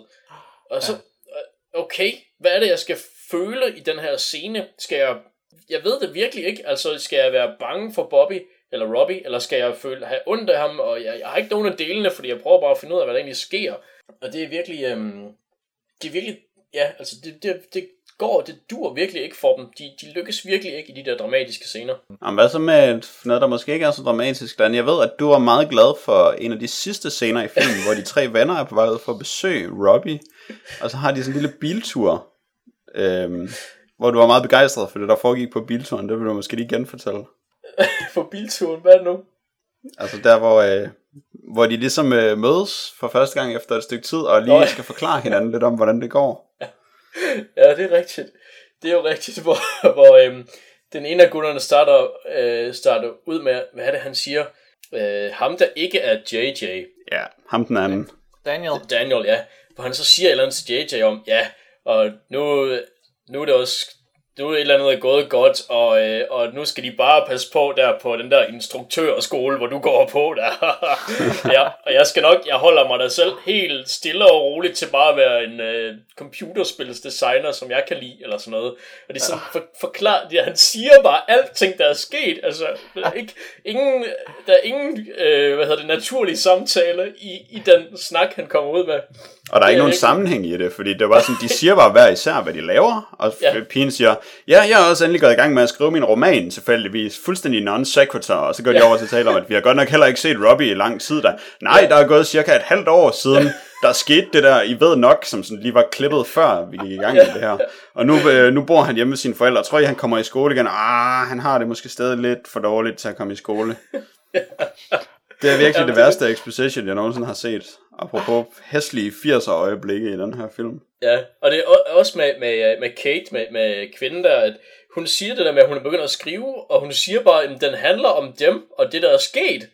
Og det er bare, hva, hvorfor vil du, det, altså, har det ikke været traumatisk, eller hvad? Hvordan kan du bare, skal du ikke bede om lov til at, ah! det er virkelig, den er slem, den er slem. Men det er jo lidt et setup, hendes karakter har, hvor at øh, moren siger, at før hun kan skrive noget, så skal hun jo ud og opleve noget. Ja, ja, Og så er det så, at hun kommer til at opleve noget. det er det. Øhm, og hvor vi ligesom forstår igennem den afslutning, at når man så, at, at lige så snart, at man får styr på sit liv, øhm, øh, og får styr på sine prioriteter, og, og finder retning i livet, så har man ikke interesse eller behov for at spille Dungeons and Dragons længere. Det er det. Så er man voksen. Ah. Ja, så er man Ja. voksen. Og så, så har man ikke brug for det fjolden. Ja. Øhm, jeg, jeg er også lige nødt til at påpege den, den øh, scene, som, som Jack og jeg opførte øh, i starten øh, af podcasten. Det, der, der var jeg virkelig ved at dø af grin, fordi det er virkelig også så overspillet, og de siger bare game så mange gange. Man tror det ikke, når man hører det, at, at de Ja. ja. kan have gjort det sådan, men de gjorde det sådan. Ja, det, Eller det er at virkelig det. øh, Tom Hanks, han lyder sådan, som jeg lød på det sidste Ja, spil. ja, der. ja, Altså, du det gjorde det bare sådan helt ind på Tom Hanks, der begynder at lave sådan en rigtig flæbe ansigt. Og så er ja. Jamen, det er så godt. Og det er meget, meget øh, passende, synes jeg egentlig. Den version, som Jack og jeg så, den var så helt vildt dårligt tilskåret, fordi vi så den på sådan en widescreen, så der manglede toppen af Tom Hanks hoved bare. og det gjorde det bare ikke bedre, altså. Øh, og så, så efter at de så ligesom, Øh, det, er jo, det er jo fordi han skal til at hoppe ud fra The Twin Towers, og så efter de ligesom får ham, får ham overbevist, om han ikke skal det, fordi at de er labyrintmester, og han har ikke point nok og alt det der, så, så kommer den der ulidelige 80'er sang også. uh, Friends in This World hedder den. Mm. Og øh, hvor, hvor den starter ud med, med, med ordene whatever may happen, og så kan man ikke høre mere, fordi at man enten græder eller griner eller et eller andet over den. Det er helt svært at, at rumme så meget øh, vanvid, der egentlig er i den her film. Jeg synes, det er interessant at se, hvordan den har portrætteret den her kultur. De her, ja. Altså, man må jo formode måske, at vi skal forstå, at de er nogle nørder. Jeg er ikke helt sikker på, om... Fordi geeks var jo lidt noget andet på det tidspunkt, ikke? Mm. Geeks, det var jo øh, sådan grimt tøj og bøjle på tænderne og, og sådan et, altså et, et, et underudviklet individ. Et, øh, en, øh, ja, en person, som ikke rigtig, som ikke var, som ikke var blevet en teenager rigtig, mm. men stadig var et barn. Og på den måde er de jo ikke. De har jo stadig en, en teenager livsstil, så de er jo en, en anden type. De virker for os at se normale, mm. øhm, når, når vi ser dem. Øh, og så er det så bare, at de har den her hang til Maces and Monsters, som vi ikke rigtig, som vi ikke rigtig får fortalt særlig godt. Um... Ja, det synes jeg egentlig, vi gør, fordi for det første, så er der alle deres forældre, som de tydeligvis har problemer med, og de nævner jo direkte, apropos exposition, flere gange i løbet af filmen, at de jo bare spiller Maces and Monsters for at øh, behandle deres egne indre problemer på sådan en, en fornuftig måde.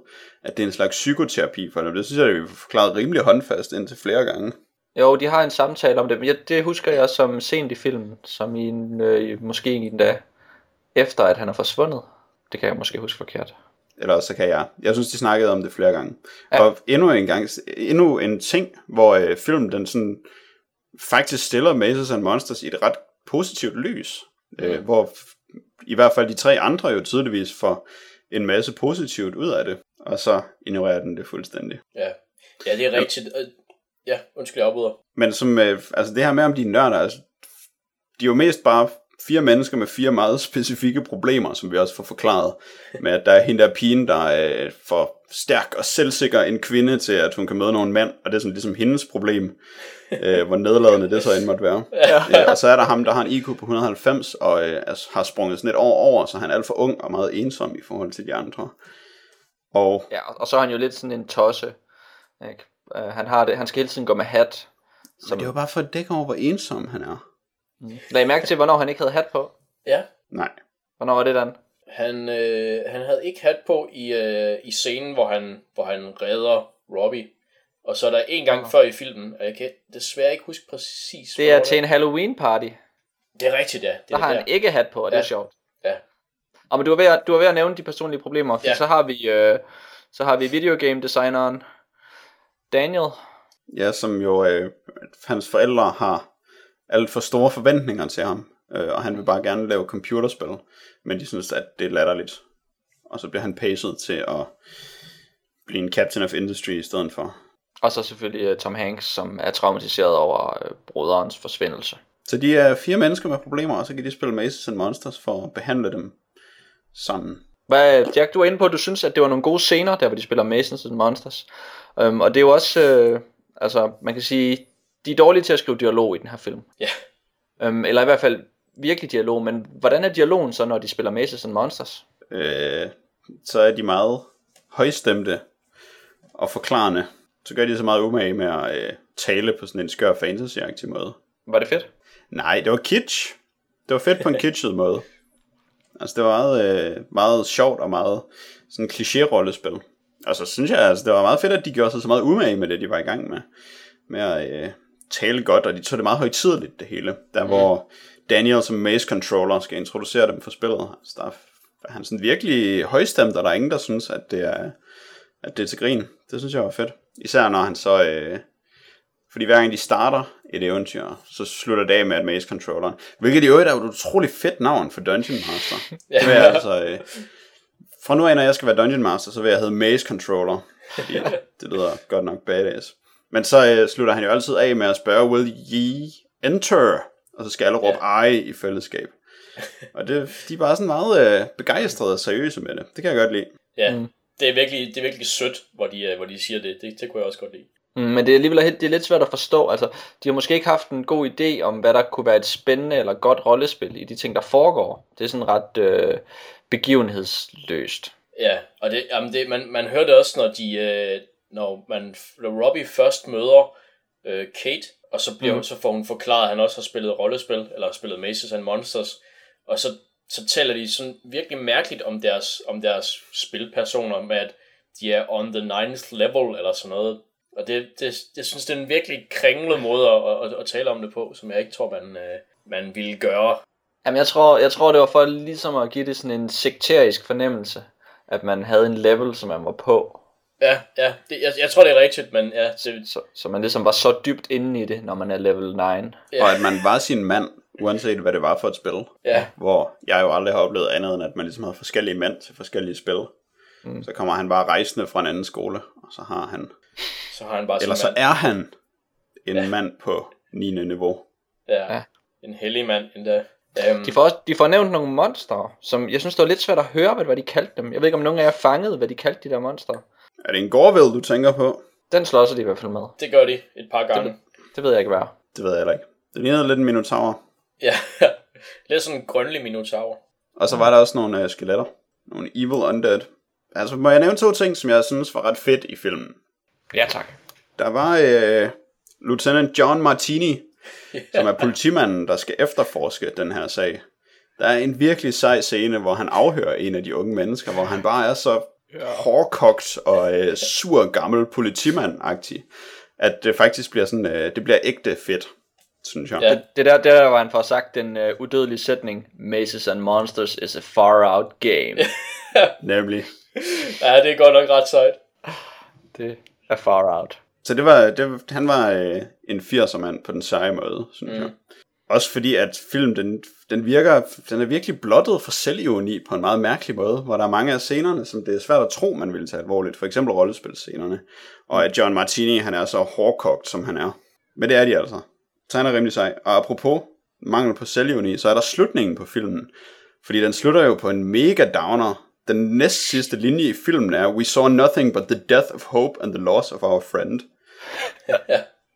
og så slutter den. Det er jo det er meget fedt, at de ikke følte, uh, apropos at jeg lige havde set The Player, at de ikke følte, at det var nødvendigt at klistre sådan en uh, lykkelig slutning på. Fordi man tænker jo, at de finder ham dernede ved søen, hvor han uh, går rundt i sine tennis whites og er i terapi hjemme ved sine forældre. Og, ja, ja. Uh, og så greeter han dem som hej, det, det er mig, Pardue, som om han stadig er sin rollespilsmand. Og så tænker han, ah, det er sådan en joke, han laver, og så, øh, så afslører han det, og så griner de alle sammen, og så er der sådan en freeze frame på, at de alle sammen står og griner i deres... Og de der to fyre, så i var 80'er de stod, ja. da de kom ned til søen der, ja. med så ja. lige, lige en tommelfinger i lommerne på deres jeans, og så bare hænderne flat hen over øh, forsiden på deres bukser, og armene godt ud til siden. Det var meget, meget 80'er. Men så ville de alle sammen være begyndt at grine der, og så havde filmen stoppet. Det gjorde den ikke. Det var bare The Death of Hope. Ja. Det kunne jeg godt lide. Ja. Det sidste rollespil. Så var de kommet videre i livet og færdige med det, for nu er de blevet voksne. Og så var Tom Hanks fanget i barndommens naivitet. Og... Ja, så var det kun Robbie, der så monsterne. Ja, det, det synes jeg egentlig også, der var, der var skægt nok, at, øh, at den tog den, det, det twist, eller den ikke tog det twist, at han bare lavede sjov til sidst, eller man skal sige. For jeg tænkte også lige præcis det der med, at ah, så, øh, så griner de alle sammen, og så hopper de, og så fryser det, mens de hopper i luften, eller et eller andet, altså. Ja. et eller andet helt vildt 80'er, men uh, nej, så døde håbet i stedet for. Klipper de til He-Man, der uh, står ved siden af Battlecat og taler ja. om uh, filmens morale, eller noget. ja, lige præcis. Don't do ja. role-playing games. ja. ja. Uh, noget, noget, der også synes jeg vidner om... Jeg, jeg, jeg, jeg er simpelthen nødt til at nævne det, fordi jeg synes, det var en utrolig lang øh, og meget irriterende del af filmen. Det er, hvor Kate, hun ser øh, Daniel cykle hen til grotten. Ja. øhm, ja. Og så lister hun så efter ham ned i grotterne. Og så far hun så vildt dernede selvfølgelig. Og så siger hun bare sådan, Daniel? Daniel? Daniel? Og det siger hun bare 18 gange, eller sådan noget. Og der er bare næsten ingen lys på skærmen, så man kan ikke se en skid.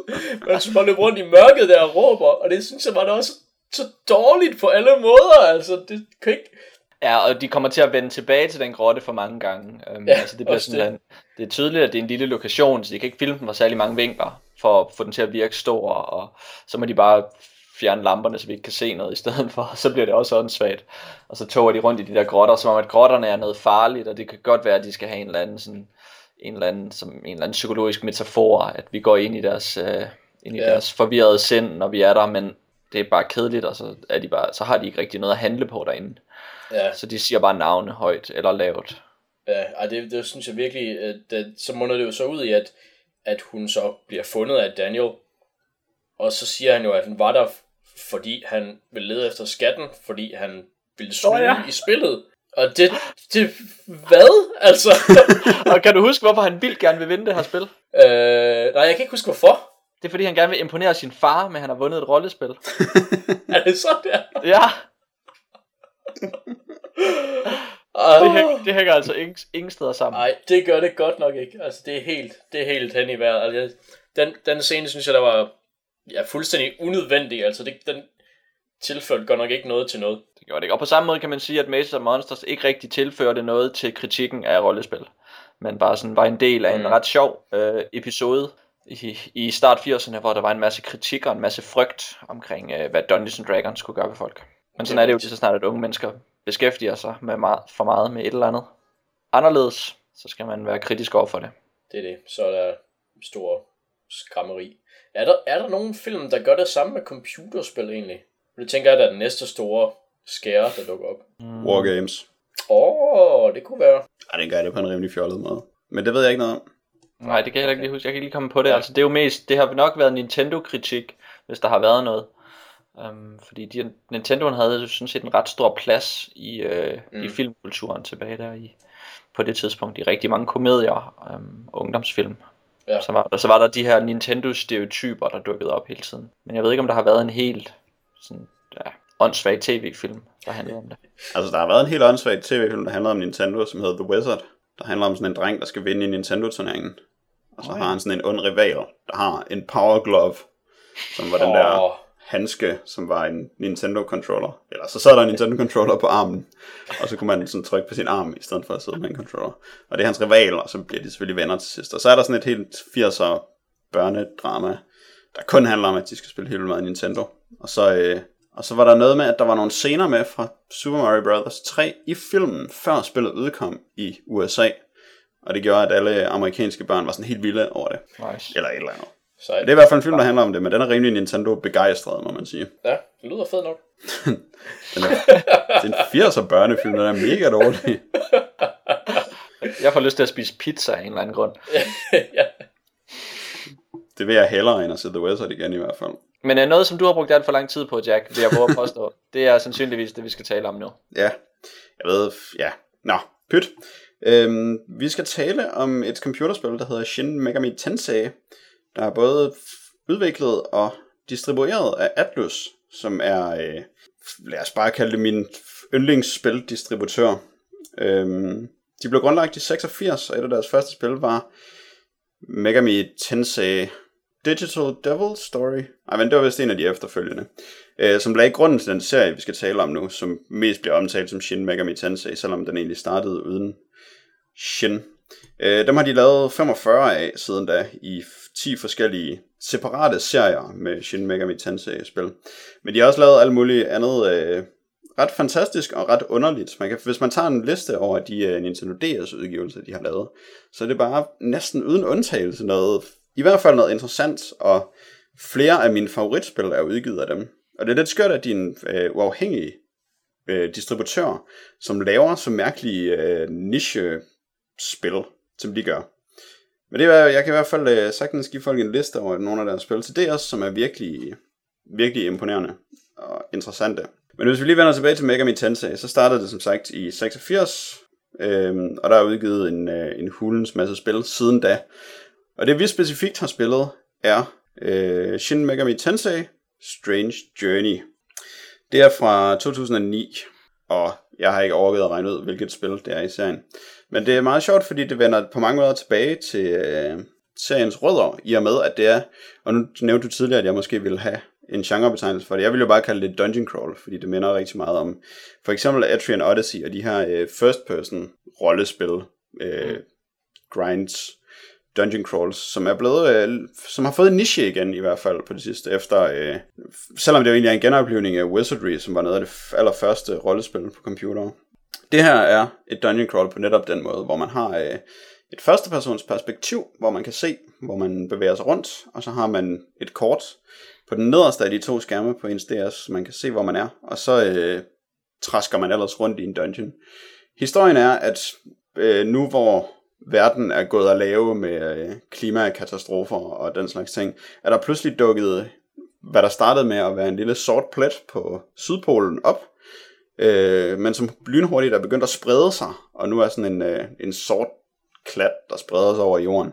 Øh, og de få optagelser, man har kunne få fra inde bag ved den sorte mur, øh, giver ikke nogen mening, og der er ikke nogen, der ved, hvad det er, men det er tydeligt, at det vil opsluge jorden.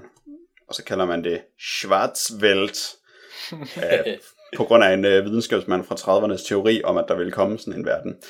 Man er en del af den taskforce, som FN sender til Sydpolen for at trænge ind bag ved det, og øh, det går obviously galt, da man prøver på det, og ekspeditionen bliver spredt for alle vinde på Antarktis, og man må så ligesom på bedste beskub forsøge at udforske den her Schwarzwelt, og finde de andre overlevende, og prøve at komme, i, komme til bunds i, hvad det egentlig er, der foregår. Det gør man ved at spacere rundt i virkelig mange, virkelig lange gange, hvor man møder en del dæmoner. Som en slags labyrint. Som en slags labyrint. Det er godt. Øh, Vi, skal, vi kan også nævne, at vi tilbage i episode 68, 68 talte om Legend of Grimrock, som jo også er et dungeon crawl spil. Men den her er jo så lidt på en anden måde, kan man vel roligt sige. Ja, det som jeg udenbart ser som, som den, eller nej, en af forskellene er, at uh, Legend of Grimrock handlede meget om at kigge på det, man så i sit første persons perspektiv, og holde øje med knapper og samle ting op der og sådan noget. Sådan fungerer det ikke her. Der er det, øh, der er det bare en baggrund, en scene nærmest, som, øh, som man ikke kan interagere med på nogen måder, men hvor der indimellem dukker dæmoner op på. Og så er der jo virkelig et kæmpe socialt element i det her spil, fordi de dæmoner, som man møder, øh, hvor dæmoner måske er en lille smule øh, misvisende i forhold til, hvad de egentlig er, øh, de hele tiden vil tale med en. Og øh, man bruger ret meget af sin tid på at tale med dæmonerne og prøve at overbevise dem om at hjælpe en. Fordi man er kun sit eget ensomme selv til at begynde med. Men så kan man overbevise dæmonerne om, at de skal hjælpe en. Og så får man nogle dæmoner på sit hold, og så får man så et hold med øh, rigelige udskiftninger af dæmoner, som man kan knytte tætte sociale bånd med og få sig nogle venner, fordi man ikke har nogen venner i virkeligheden. Fik du nogle gode venner, Dan? Ja, det, det Eller hvordan, Jeg, man kan sige, hvordan startede det? Hvordan, hvordan fik du dine, nogle venner i det her spil? Eller hvad vi skal kalde dem? jeg mødte jo, øh, jeg mødte jo nogle dæmoner. En, øh, en lille fe til at starte med.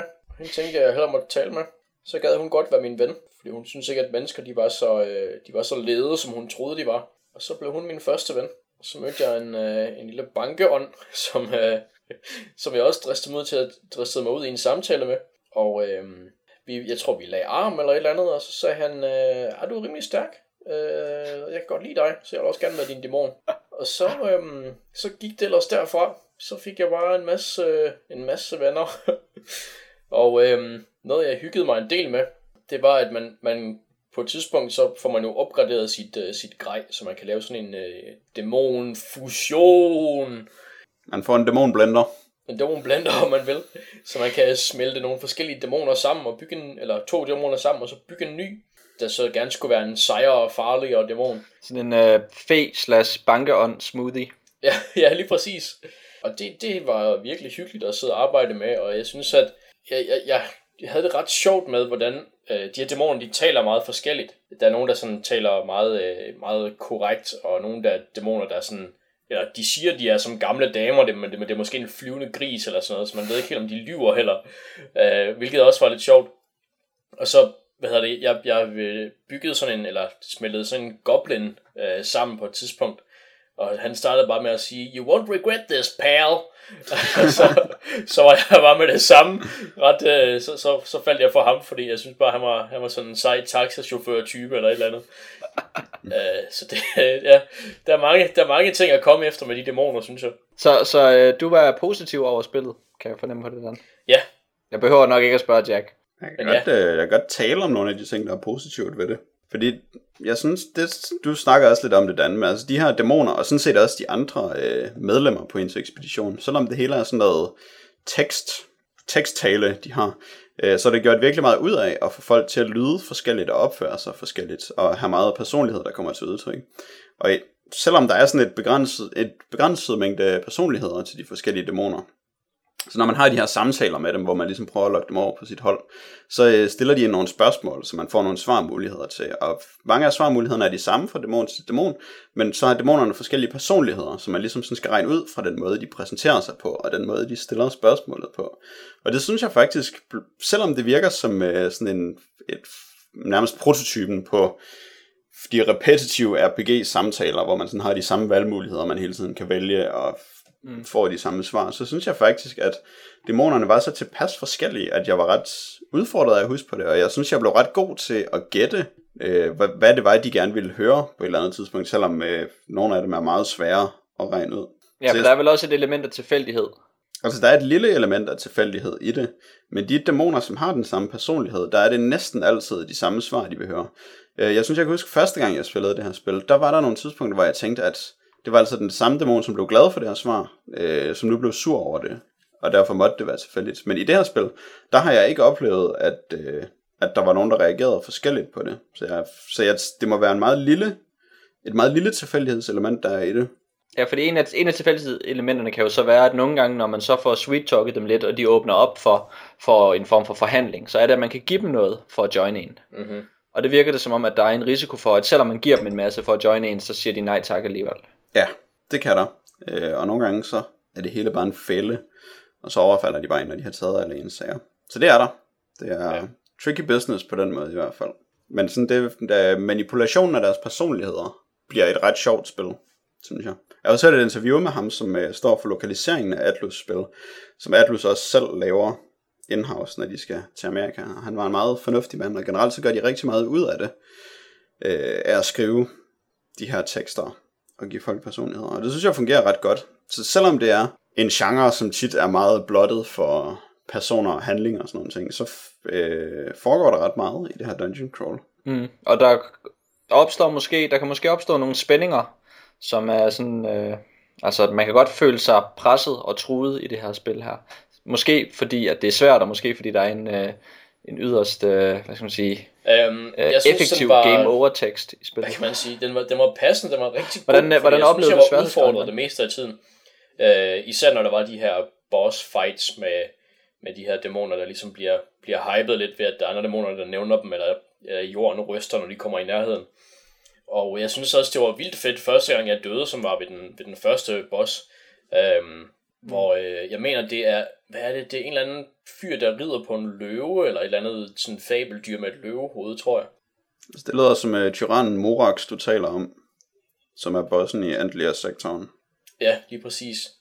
Og øhm, da, jeg så, ja, da jeg så døde ved ham første gang, så ser man jo så hele jordkloden, og så den her sorte plet fra Sydpolen, der bare vokser og vokser, indtil hele jordkloden bare er fuldstændig sort.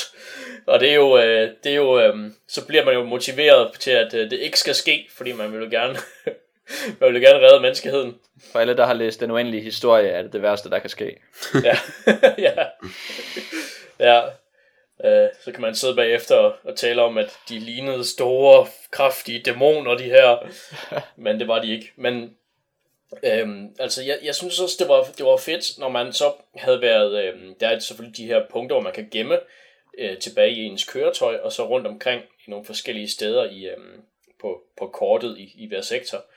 Og jeg synes, det var rigtig fedt, når man havde været ude og slås en del gange, og var sådan lidt øhm, løbet tør for, øhm, for øh, ja, helende øh, drikke eller, øh, eller magiske hvad hedder det, magic points, man kunne hele sig selv.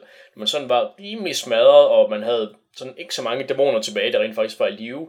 Så man kunne sådan nå hjem og blive helet, før at der lige dukkede en eller anden dæmon op, der bare lige kunne rydde en. Øhm, det synes jeg, der var, der var en, en god spænding. Altså man vidste aldrig helt, hvad man mødte næste gang, om man kunne tale sig fra det, eller om det bare var en, en fuldstændig ukendt dæmon, som, som der er ret svært at tale med.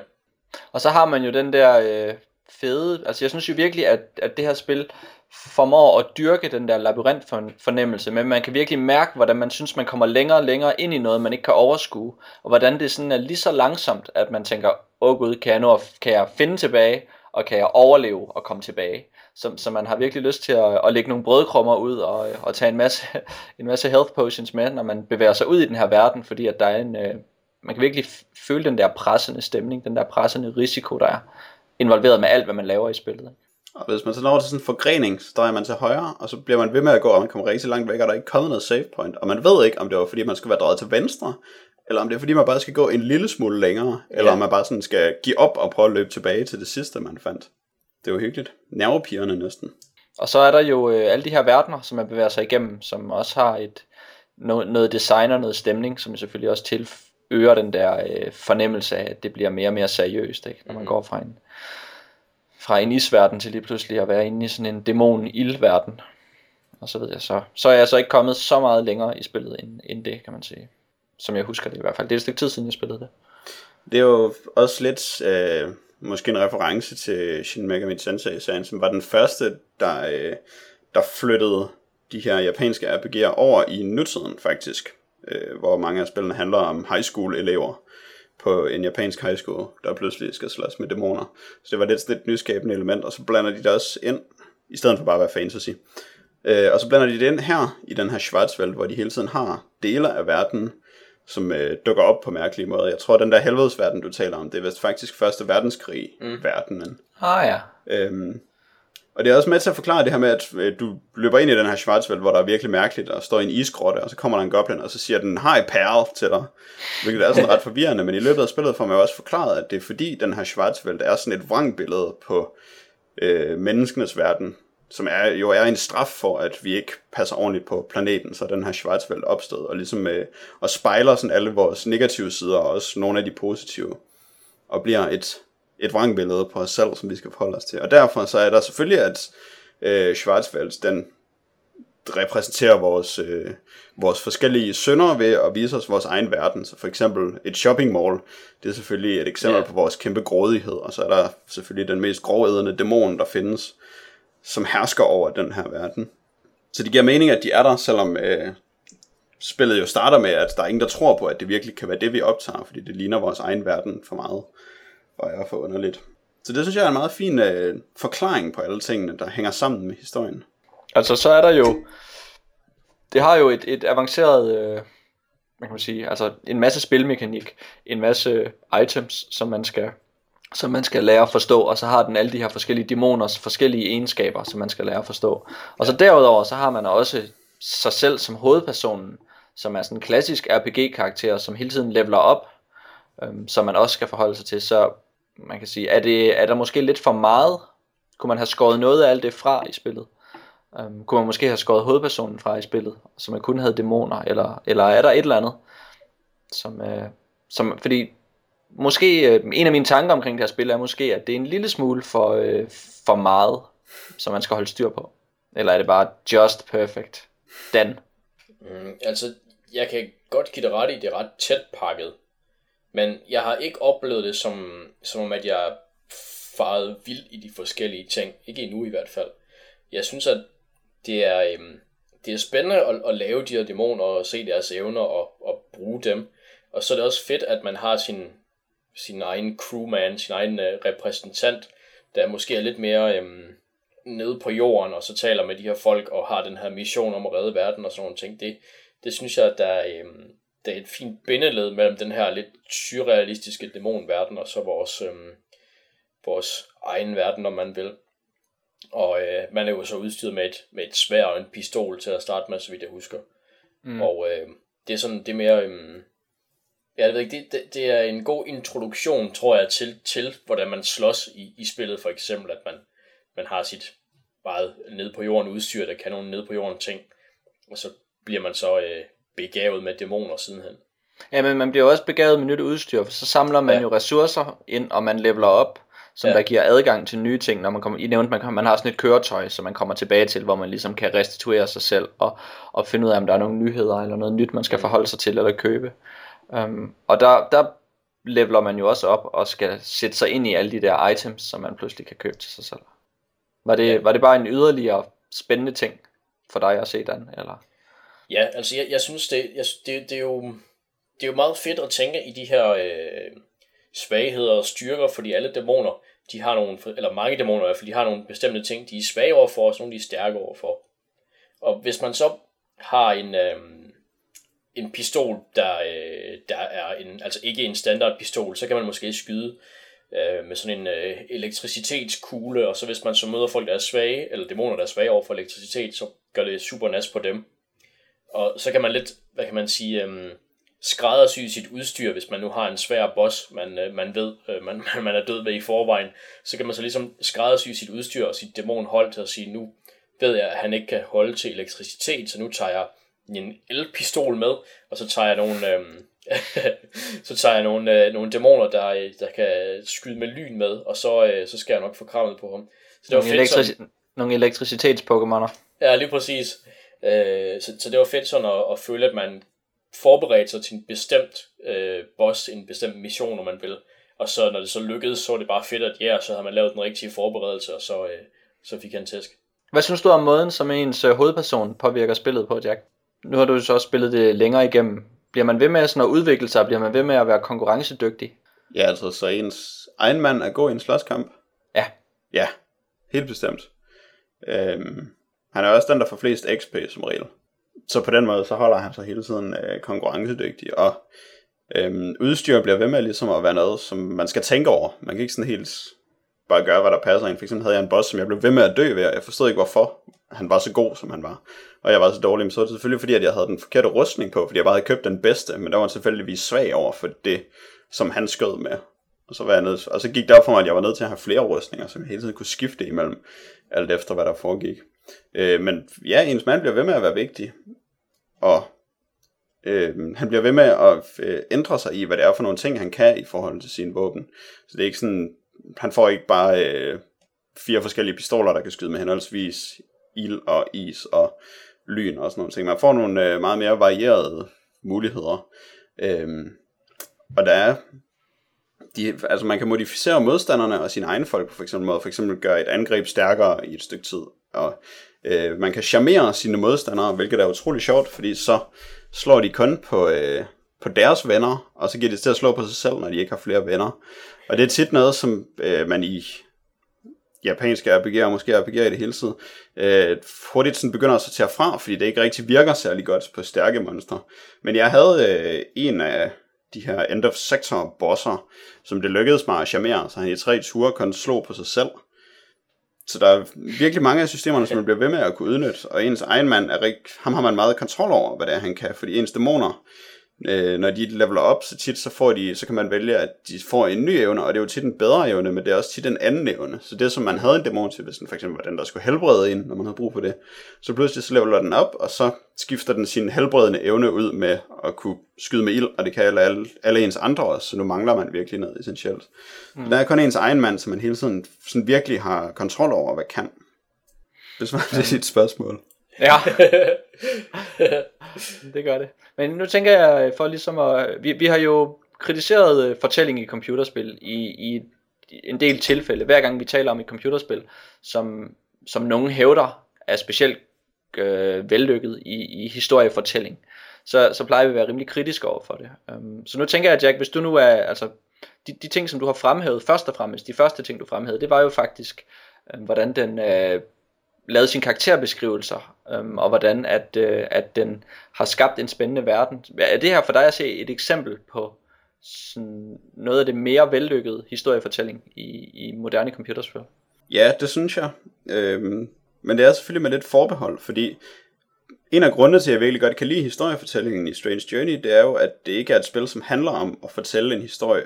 Og det er ikke rigtig en bestemt udvikling, den fortæller. Den skitserer en verden, og den gør det på en måde, som er øh, fuldstændig integreret med spilsystemerne. Fordi det er jo først og fremmest et spil om systemer, det her.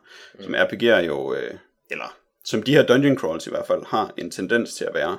Så alt det historie, der er, er sådan set bare øh, glasur på kagen. Og der synes jeg, at den binder de ting virkelig godt sammen. Hvor for eksempel Etrian Odyssey, som jeg også synes er et fantastisk spil, øh, det er rent system, og det der er af historie i det, det er udelukkende altså det betyder ikke noget, og det hænger ikke rigtig sammen med noget af det andet. Det er bare en undskyldning for at lave quests, eller en undskyldning for at gå mere i dungeon. Så synes jeg her, at, at det kommer meget elegant, og der er Og det er bare, øh, det er virkelig omhyggeligt lavet. Der er ikke sådan vildt meget historiefortælling, men det er meget omhyggeligt lavet og specielt. Så på den måde synes jeg, at det er et eksempel på god historiefortælling. Netop fordi det ikke er et spil, der prøver at fortælle en bestemt historie, og så skal til at gøre det utroligt klodset. Det er mere, øh, at man støder bare på det, når man bevæger sig rundt i verden. Den var meget fylder øh, at løse mysteriet, øh, sådan versus at finde nogle nye fede øh, dæmoner, din motivation for at spille det spil. Ja, det fylder sådan set en del.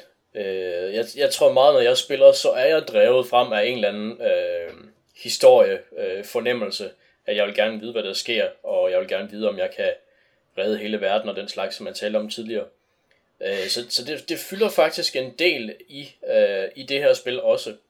Øh, og det, det bliver så selvfølgelig hjulpet på vej at jeg også gerne vil møde de her nye dæmoner og se, hvad de kan, og, øh, og se, hvordan næste verden ser ud, fordi det er et spil, det er jo, ja, det er jo til, til Nintendo DS, det ved jeg ikke, om I har, snak, om I har sagt, men, men øh, det giver måske sig selv, men, men øh, det, det, det, det, det er jo et spil, der gør meget med, med ret lidt, øhm, og det er jo ikke en, en historie, der er i, det er jo ikke historien, der på den måde er i højsædet, som at, at man føler, at man skal bare sætte sig tilbage, og så bliver det bare øh, den vildeste øh, fortælling, man nogensinde har oplevet.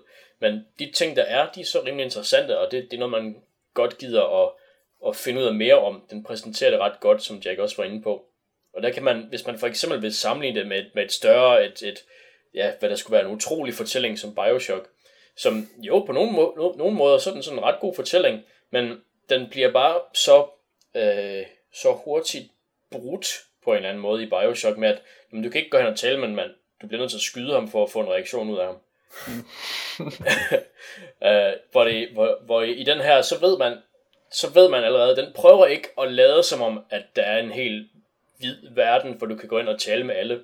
Du kan tale med dæmonerne, og der kan du sige nogle ting, og så kan du have nogle, altså nogle, nogle meningsudvekslinger med dit, med dit crew, og så er det ligesom det, og det er ligesom, altså det er, den, det er en præmis, der er meget tydelig, så derfor så bliver man ikke, øhm, hvad kan man sige, forført på den måde, som Bioshock måske har forført nogen. Og det, det er selvfølgelig ikke nødvendigvis en dårlig ting at blive forført, men, men øhm, jeg, jeg, jeg køber måske mere, øhm, at et spil som Shin Megami Tensei Strange Journey melder mere klart ud, at man er mere klar over, hvilken slags øh, interaktion man kan have fra starten. Mm, så den har en bedre kontrakt med sin, sin spiller. Bedre kontrakt. Det er nok meget, en meget god måde at, at placere det på. Men man kan sige, at Strange Journey giver, giver jo mere, end den forpligter sig til i sin kontrakt. Hvor Bioshock forpligter sig til at være et, et uh, spil, der fortæller en virkelig spændende og god historie, men man kan ikke tale med folk, for eksempel.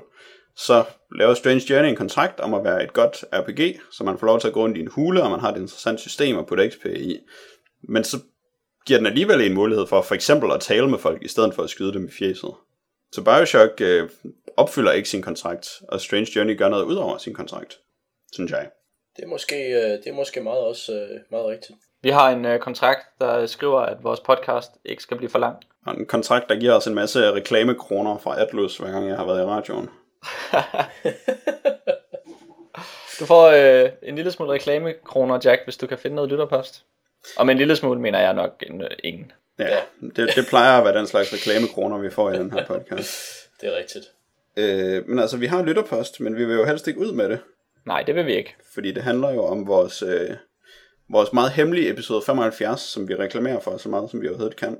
Øh, vi har nemlig fået flere forslag til vores redaktør for en dag afsnit, som er afsnit oh. 75, hvor du, og her peger jeg på dig, selvom jeg er i radioen, øh, kan få lov til at vælge et tema og tre emner, og så skal vi se det og høre det og spille det og læse det og fortælle om det i en podcast.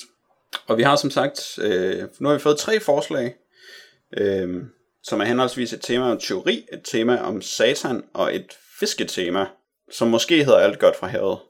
Øh, som hver især har tre velvalgte og øh, spændende emner indordnet i sig.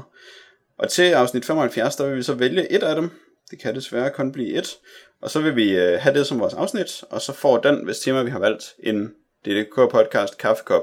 Uh. Men det er ikke for sent at øh, være med i kapløbet om en kaffekop. Fordi hvis du har en idé til noget, du gerne vil have os til at tale om, eller hvis du kender et eller andet, så du bare synes er virkelig dårligt, og så vil det være sjovt at tvinge os til at se det mod vores vilje, så kan du forsøge at lave et tema og sende det til vores e-mailadresse post at ddkpodcast.dk og så, øh, så kan du måske have været redaktør for en dag, når afsnit 75 udkommer. Og reglerne er jo rimelig simple. Man skal finde på tre ting, som helst skal være forskellige typer medier. Øhm, og der kan man godt tænke bredt, og man kan måske også godt øh, være kreativ. Man kan ofte slippe afsted med at være kreativ med det meste, af min fornemmelse. Øhm, og da vi i dag er udkommet på den 5. juni, så betyder det vel, at der er en, øh, en lille uge til at komme med de sidste bud til redaktør for en dag. Og vinde kruset over alle krusene. Yes. Øh, Jack, jeg tror også, at vi har et stykke regulær post. Har vi det? Ja, vi har noget Peter Sellers relateret. Hvorfor kommer der så meget post? Jeg kan huske, i de gode gamle dage, så behøvede jeg bare sådan kigge en uges tid før, og hvis der så ikke var noget der, så kom der heller ikke noget post. Det sjove ved det her stykke post, det er faktisk, at da vi talte om, øh, nu skal jeg selvfølgelig ikke foregribe indholdet af, øh, af konvolutten, men, øh, men da vi sad og talte om Peter Sellers i sidste podcast, og, og vi ligesom, Jack ligesom får spurgt, hvad er det egentlig, hvad de andre Peter Sellers film, jeg burde kende, og, og jeg ligesom kan mærke, at mit hoved er fuldstændig tomt i den situation, hvor Jack stiller det spørgsmål, så ved jeg, åh oh, gud, der er nogen, der kommer efter os her. Det, vi, ja, vi får sagt alt for lidt om Peter Sellers i en alt for lidt kvalificeret façon. Og hvad sker der? Nogen kommer efter os om Peter Sellers? Så skal du begynde at læse brevet. Ja. Okay. øh, br- ja. Brevet er fra Christian Bavnvig. Overskriften er Peter Sellers. Så. Han skriver, drenge, helt ærligt, jeg er sgu lidt rystet over, at I til synligheden kun har set én Peter Sellers film i jeres indrømmede unge, unge liv. Jeg ved det. Man kan ikke nå det hele, og der er ikke noget mere kedeligt, at en, der står og flæber, fordi han synes, de andres referenceramme hænger skævt. Men alligevel, Peter Sellers? Ej, jeg må hellere stoppe nu. Og nej, selvfølgelig er jeg ikke rystet. Egentlig er jeg vel bare misundelig. Tænk, hvis det var mig, som havde alt det guld til gode. Damn. Hvis denne lille opfordring giver jer lyst til at dykke ned i Sellers bagkatalog, så lov mig, at I ikke laver en jack og begynder at se filmene i kronologisk rækkefølge. Der er nemlig også nogle ægte stinkere iblandt. Ret mange faktisk. Men af udødelige evighedsklassikere nævner jeg da gerne A Shot in the Dark, The Party og Watch New Pussycat. Nå, det var ikke min mening at rante. Jeg skal bare lige spørge. Må man sende 472 forslag ind til redaktørkonkurrencen? Hild, Christian Bavnvige. Øh, først og fremmest så må man sende så meget, som man har lyst til redaktørkonkurrencen. Så os 572. Og hvert lod giver en gevinst chance. Ja. Og så fik vi nogle uh, Sellers anbefalinger der. Ja, hvad... Ja, vi var jo ret begejstrede for Peter Sellers øh, i, i, i sidste podcast. Så, Det må man sige. Så altså det er sådan lidt, han har jo en, jo han har jo en fin karriere, men han er måske blevet forbundet lidt for meget med Inspector Clouseau, Mm. øh, hans rolle i, i den lysrøde panter, og så, øh, så har jeg måske ikke vist den store interesse for ham med den baggrund. Det, det er jo det. Altså, det er også min indgangsvinkel til herr Sellers, men jeg vil da egentlig gerne have den, øh, have den ændret, hvis det kunne lade sig gøre. Jeg er ret sikker på, at jeg har set Watch New Pussycat, men det kunne selvfølgelig være sjovt at se den igen. Jeg ved ikke, om jeg har set, men jeg er meget glad for nogle filmanbefalinger. Jeg har virkelig manglet filmanbefalinger på det sidste. Så det var godt, at der lige kom tre der. Det er jeg rigtig det glad er for. spændende. Det er godt. Og jeg er måske heller ikke helt overgangen, eller hvad kan man sige, der er Peter Sellers fans. Det er måske lige dem, der er en smule ældre end os, der, der virkelig gik til Peter Sellers. Det er dem, der kender mere end bare øh, den lysrøde panter. Ja, Men altså, jeg forstår jo slet ikke hele diskursen, fordi jeg har ikke rigtig set den lyserøde panda, og forbinder i hvert fald ikke Peter Sellers med det. Det eneste, jeg ved om Peter Sellers, er, at han var sjov i Dr. Strangelove, og det har jeg først opdaget for meget nylig. Så jeg ved intet om det her. Så øh, derfor må man meget gerne skrive et brev og rante om ham, så jeg kan blive oplyst. det er nu foreslået. Og hvis man vil skrive et brev, så skal man som altid skrive ind til post og så vil man øh, jo kunne komme i kontakt med os, hvis man vil sige noget til os, og så vil det sikkert også blive læst op i en fremtidig podcast, og så kan vi øh, more os over det, eller øh, stille os til regnskab, eller øh, bare skamme os over, hvilken frygtelig fortælelse vi har lavet. Øhm, derudover skal jeg huske at nævne, at vi vel har været interviewet i Podjournalen, og måske er udkommet på Podjournalens hjemmeside, eller også udkommer vi snart på Podjournalens hjemmeside. Det er Karin Hø, der driver en podcast, der handler om andre podcasts. Hun er sådan en slags, øh, hvad kalder man den? Double podcaster. Den sad du bare og ventede på den. Ja. Jeg tænkte mere på, øh, du ved, sådan nogle, der holder øje med ting og skriver ned. Sådan nogle vise folk. Vise vært. Det er som om, vi ikke helt er så skarpe. Nej, Jo, I ved sådan nogle, øh, sådan nogle lærte folk, som bare kigger, og så skriver de. en skriftklog. Skriftklog. Jeg ved det Ja. ikke. Jamen, så siger vi det. Dem der, der holder øje med ting. Hun er podcasten svar på Wikipedia, når det kommer til danske podcasts. Så der kan man øh, jo øh, kigge ind på podjournalen og se, hvem hun har interviewet, og finde ud af, om der er andre spændende niche-podcast, som størstedelen jo er, der, øh, der vækker interesse, og så kan man dykke ned i det. Eller også så kan man bare, øh, hvis man nu af en eller anden grund skulle interessere sig for øh, dans akademiske baggrund, så kunne man jo måske høre vores... Øh, den episode, som vi optræder i. Som Det- måske er udkommet nu, vi ved det ikke, fordi vi først optager den. Nej, vi optager den først i morgen, så den er i hvert fald ikke udkommet endnu. Er vi udkommet? Ja, Godt. så længe du ikke siger, øh, altså vi. Nej, okay.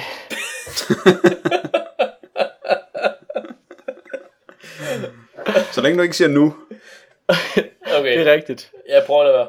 Godt. Det er i dag onsdag den 5. juni, og det betyder selvfølgelig, at vi er tilbage igen om 14 dage med endnu en spændende podcast. Den sidste, inden at I lyttere slår til og laver verdens bedste episode 75. Øhm, og det vil sige onsdag den 19. juni kommer vi næste gang. Det var det, jeg skulle huske at sige, og så skal jeg ikke sige mere. For ellers tak.